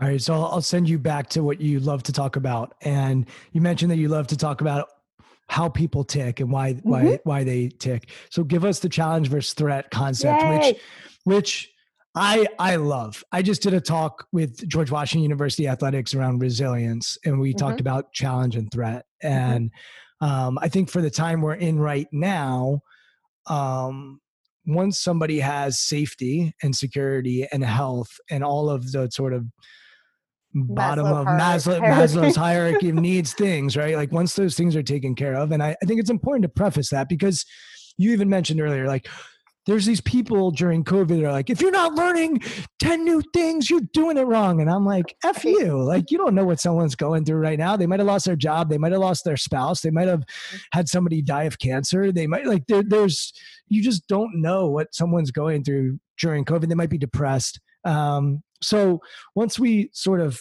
baseline and, and, and state that piece, I, I think mm-hmm. challenge and threat are a really important framework on how we're approaching this and and even beyond this just as we approach life. So um give us some context into what you mean as as you've dropped it three or four times i know i'm so now sorry you got everyone. It. this is awful. I don't normally do that. Um um you know lawyer by training i define terms and move on. Um so it's pretty simple. A, a challenge is when you have the skills knowledge resource resources and ability to succeed. And again I, I, like checklists so that i can apply this in myself. So i chill skills knowledge resources and ability to succeed. And and that doesn't mean it's a slam dunk. It just think means that you know by and large things being what they should be i should prevail in this particular context and a threat state you don't have the skills resources knowledge or ability to succeed and the only question is how badly is this going to go? And that's seen and we've all had those moments but what's fascinating in the challenge research and especially where um, wendy berry mendes um, professor Blascovich, a bunch of other people um, have looked at sort of how the there's a biophysiological response to these different thoughts. So in a challenge state, you get a testosterone boost, less cortisol. Your blood vessels, the muscles that line your blood vessels, actually cause your blood vessels to expand. So you get increased blood circulation. So your um, heart rate and your circulation is improving, but your actual heart rate itself isn't actually like skyrocketing. Um, you get more adrenaline versus noradrenaline. In a threat state, you know, an evolutionary perspective, you can think about, you know, the challenge state was, you know, running after the antelope with your tribe trying to get dinner.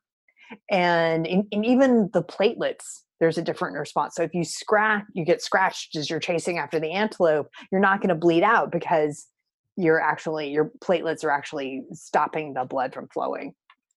But in a threat state, um, so this is you know when you're being chased by the saber tooth tiger, um, you're you get more noradrenaline, not adrenaline, more cortisol, not testosterone, and your blood vein, your blood vessels now instead of expand actually tighten and this is because if the tiger caught you and bit you on the foot that you hopefully were going to bleed not bleed out before you made it to the cave. And if you've ever had an experience where you were really nervous about something and suddenly you felt your heart racing and then all of a sudden you heard ba bum ba bum ba bum in your ear that was the threat state. And what's interesting about that so my sort of mental image when you can like sort of dramatically see the difference in not the evolutionary context is a blowout football game, right? Because if you see the the team who are winning, uh, you know, it's late in the third quarter and they're jumping up and down and their arms are windmilling and they're screaming at the crowd, pretend there's a crowd. they're screaming at the crowd and they're, you know, they're jumping up and down and cheering more than the cheerleaders. And they have more energy in the fourth quarter than they did at the beginning. Now, on the opposite side of the field, those guys are panting, they're holding their chest, they're holding their knees, some of them are hobbled over. It, it's not an issue of strength and conditioning. They will be just fine next week. It's that at that moment, their body is trying to figure out how to get out of this alive. So, if we go back to that checklist skills, resource, knowledge, and ability to succeed if you go into an experience like you were asking you know about a competition or i'm having to give a speech or something like that okay do i have the knowledge skills resources and ability to succeed? If i don't and if i'm starting to get anxious then which of those things am i missing? You know once i was giving once i was preparing for an event and all of a sudden i was like yeah i think i'm doing really well. This is good and I'd forgotten that I had that I had 200 pages of research that I'd printed out and put in a bag that I was going to go read in a coffee shop. So I was going through my notes, and all of a sudden I saw this bag of unread research, and my heart just oh my god, my I was just I was almost panting. I was just oh, my god, I'm not as prepared for the speech as I thought I was. I haven't. I don't have the knowledge so stopped everything and I had to read my 200 pages. You know, sometimes it may be an athlete realizes that they're missing their lucky socks. So they're missing the resource. Or more likely, you know, they forgot their water or something like that. But but it was something that they think isn't a necessary skill.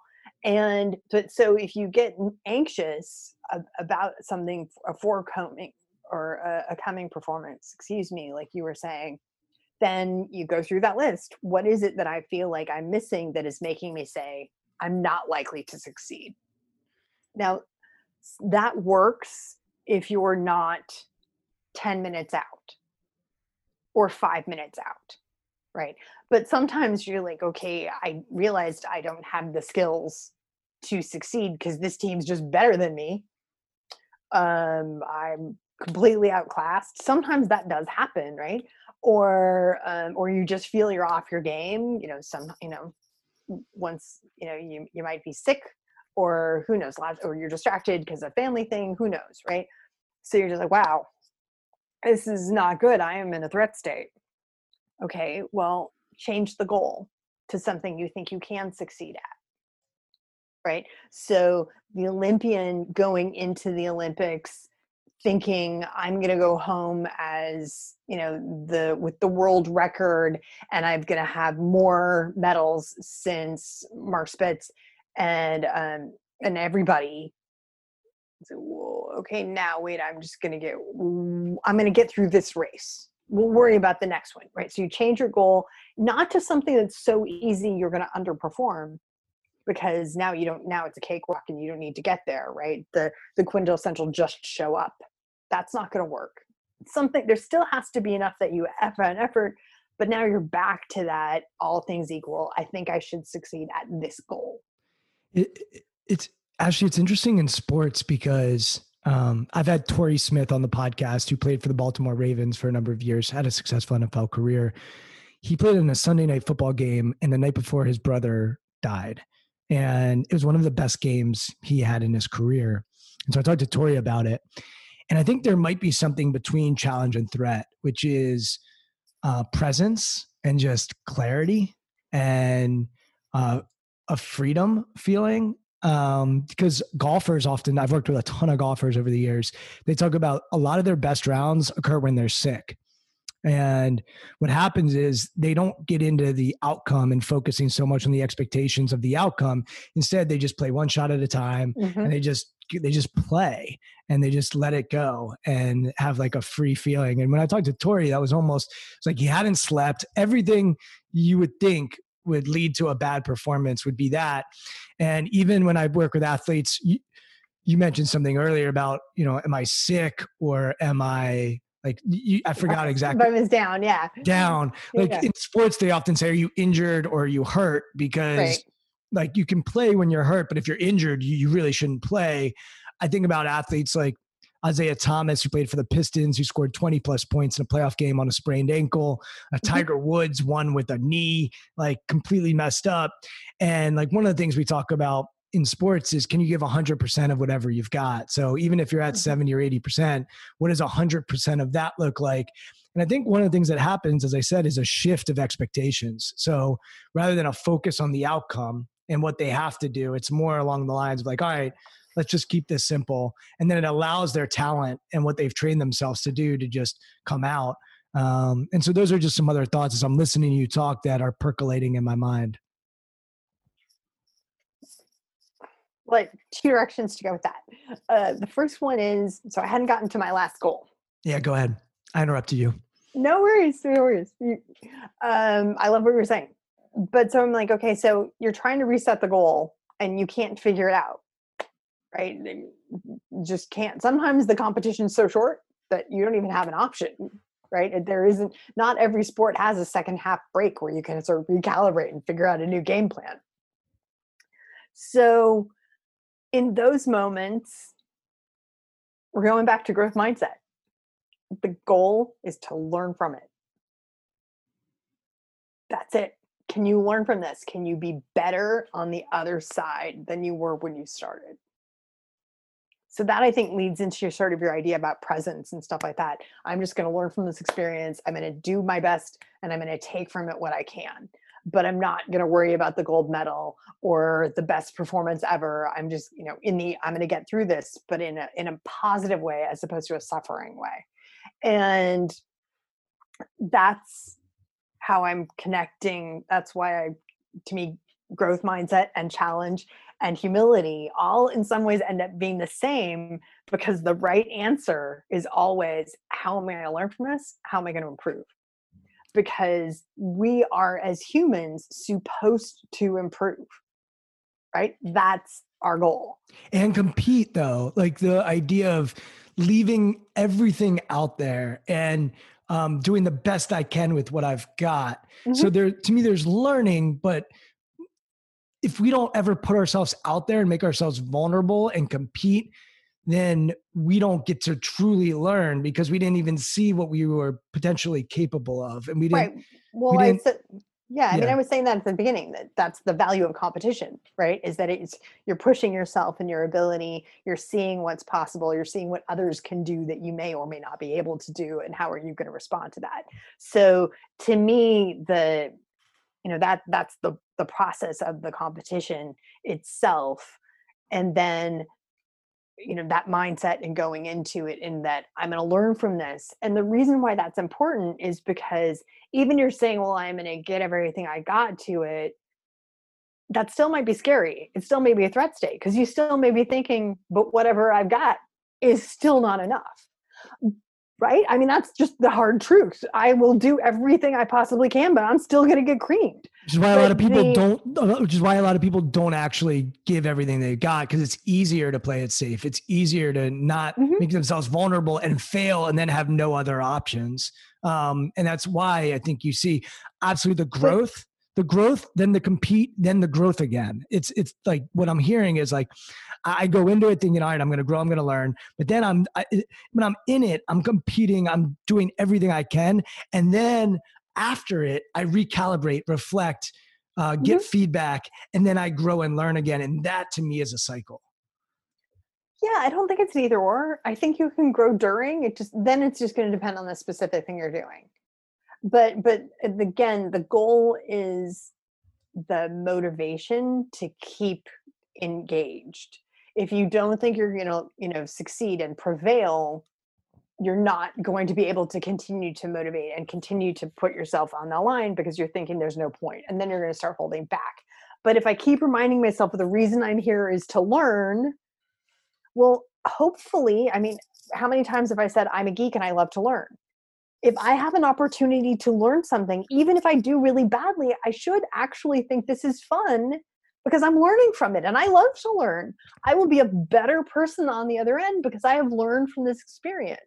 So, so that's what I was saying in, in sort of that value, and then that goes to the growth mindset that I can learn, I can be better, and it also goes to that sense of humility which is i'm taking stock of my strengths and i'm building on my weaknesses it's not an indictment it's just saying okay i understand this is going to be hard but i how do i improve on that and so to me there's sort of this kind of conceptual through line which i find really exciting When we go to that Nats game, we're gonna have even more conversations around this, and and and we're coming up on two hours, and I am super grateful. i'm for so sorry oh, this is awesome. I, I'm I'm I'm laughing inside because getting Ashley on the podcast was it, it required some resilience and perseverance. Like I had to keep stay with it, try to find an in, try to, and I'm used to that. It, it- I started my career in sales. It doesn't bother me at all. I don't take it personally. that's not true you asked me and i said yes we, it was the scheduling that was a little bit eh, tough but that's what most that's most of my guess that's that's that's the issue. And and and i it's it's honestly it's all good.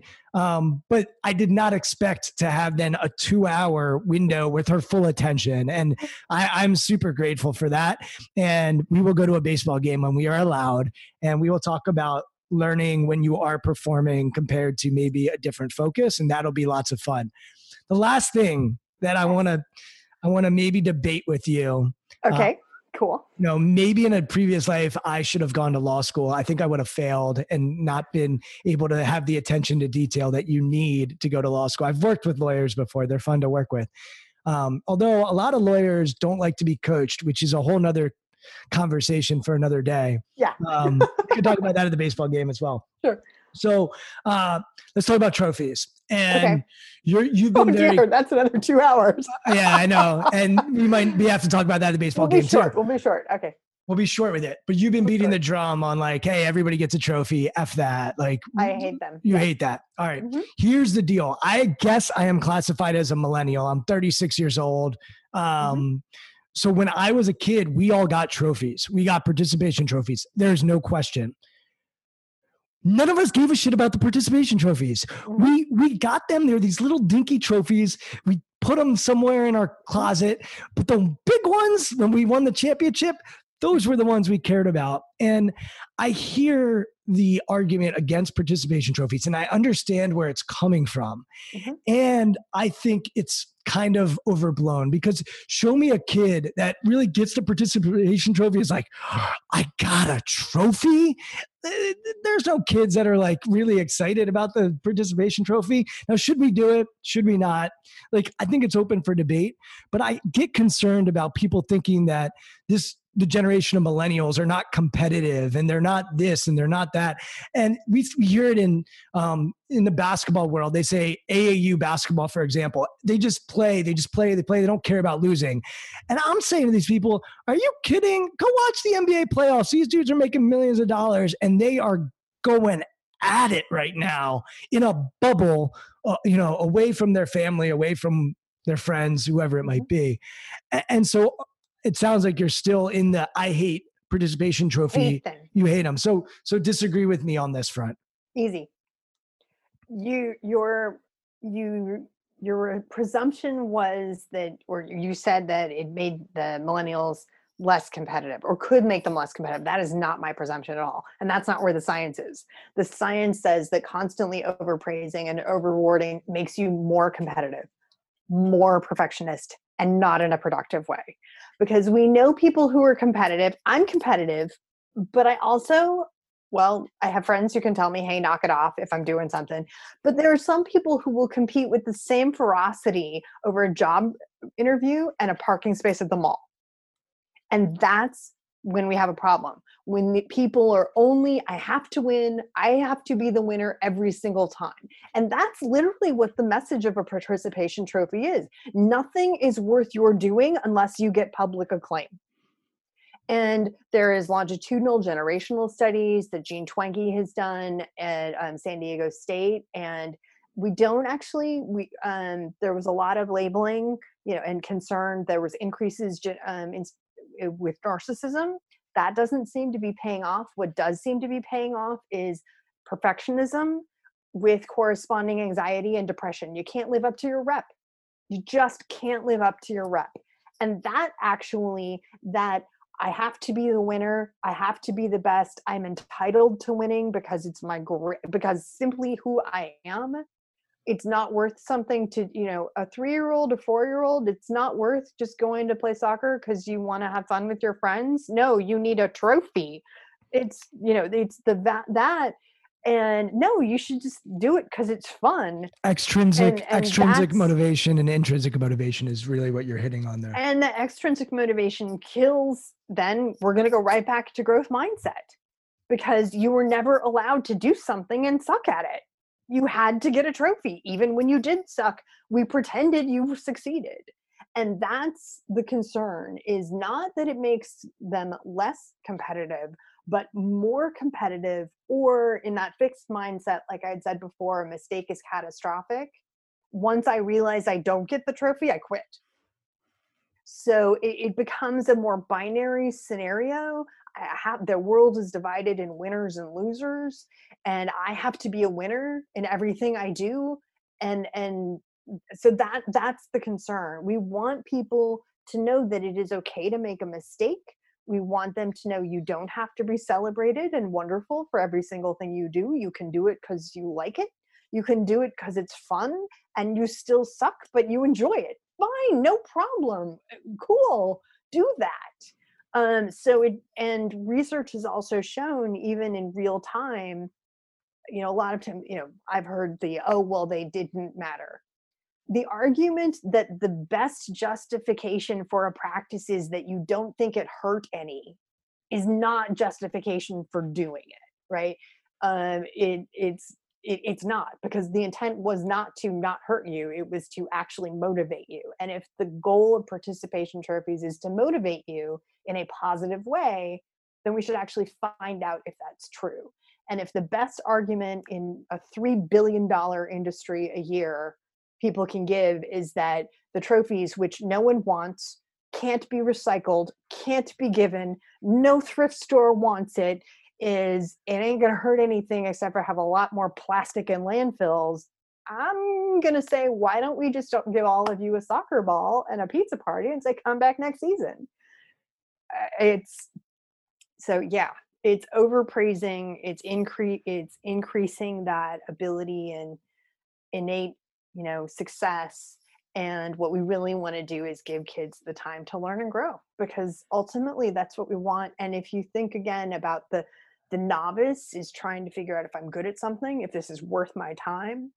The elite is really competing against themselves right? I mean they have a they have a specific competition or something in mind in terms of what they want but the medal is you know a, a, representation of that but a lot of times it's just a gateway to another competition. A few years ago i was fortunate enough to go to the um, team usa swimming national championships and ryan lochte michael phelps um, cullen all of them walked around and they gave away their national medals to people in the audience. And I mean, it wasn't even like a friend. They were just literally throwing them into the stands with teddy bears because the only point they didn't need the medal. They'd already been national champions for a billion times. It wasn't their first the reason they went to this was because they were trying to qualify for subsequent ra- uh, races and to be on Team USA.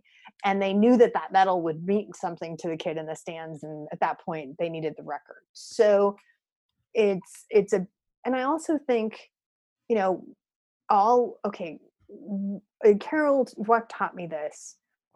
Would you do the same in praise that you think is appropriate in praise as punishment? Would you punish every child if half of the kids didn't even try and half of the kids just sat there and one kid worked really hard? Would you punish everyone the same? As you praise everyone the same?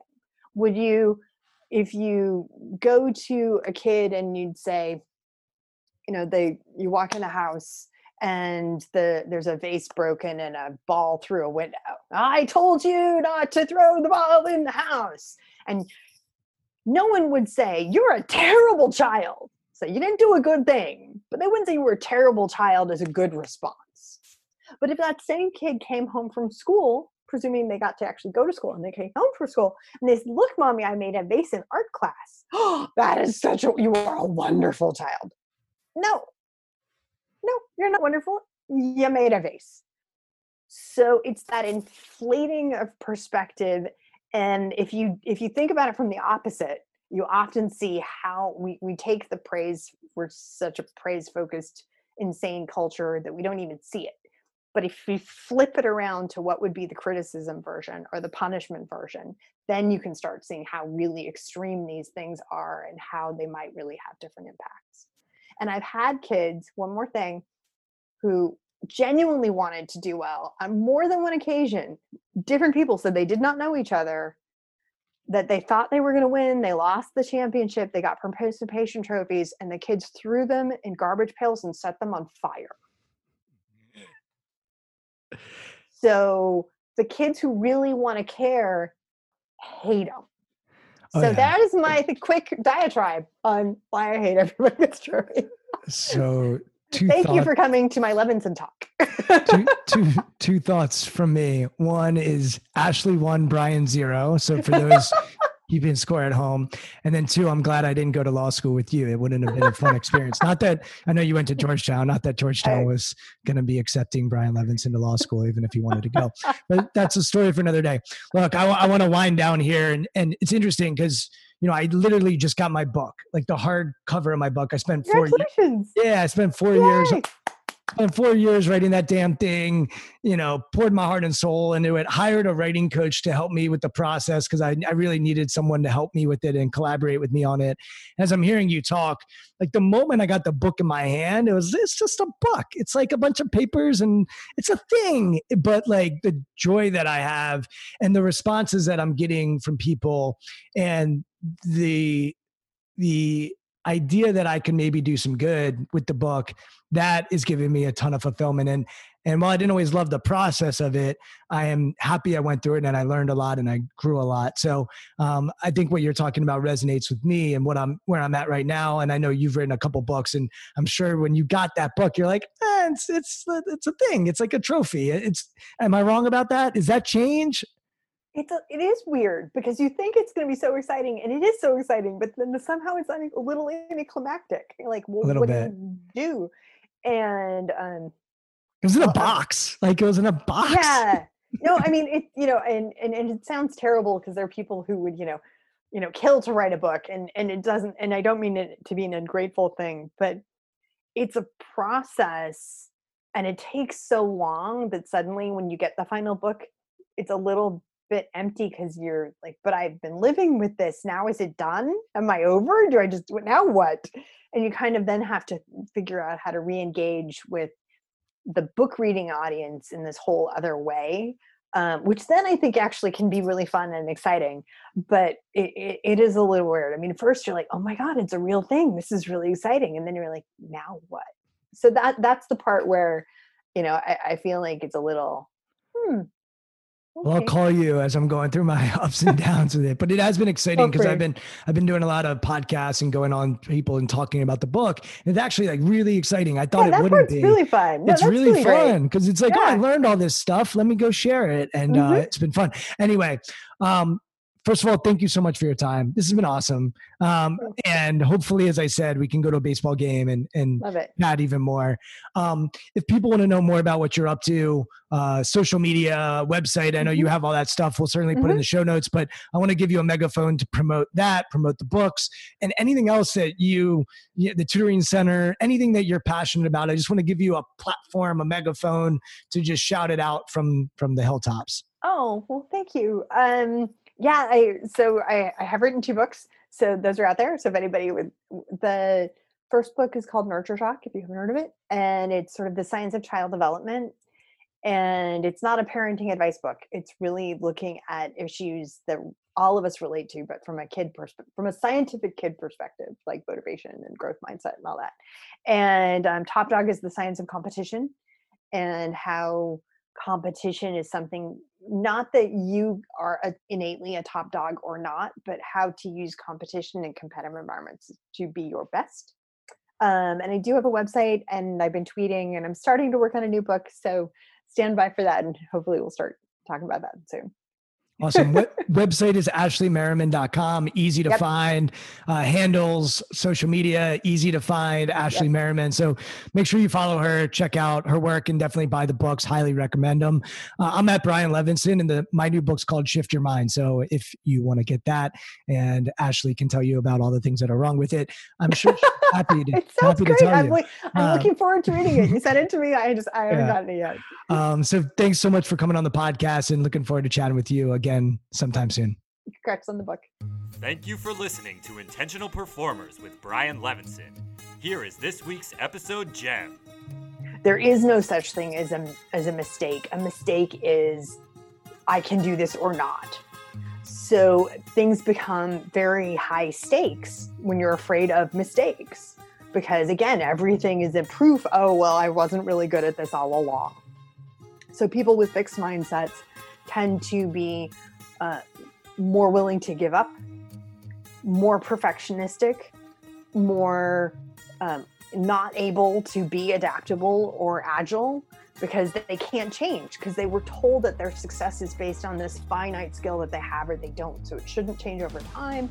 It should be consistent. And any variation is an, is an indictment, again, that they really weren't supposed to be there all along.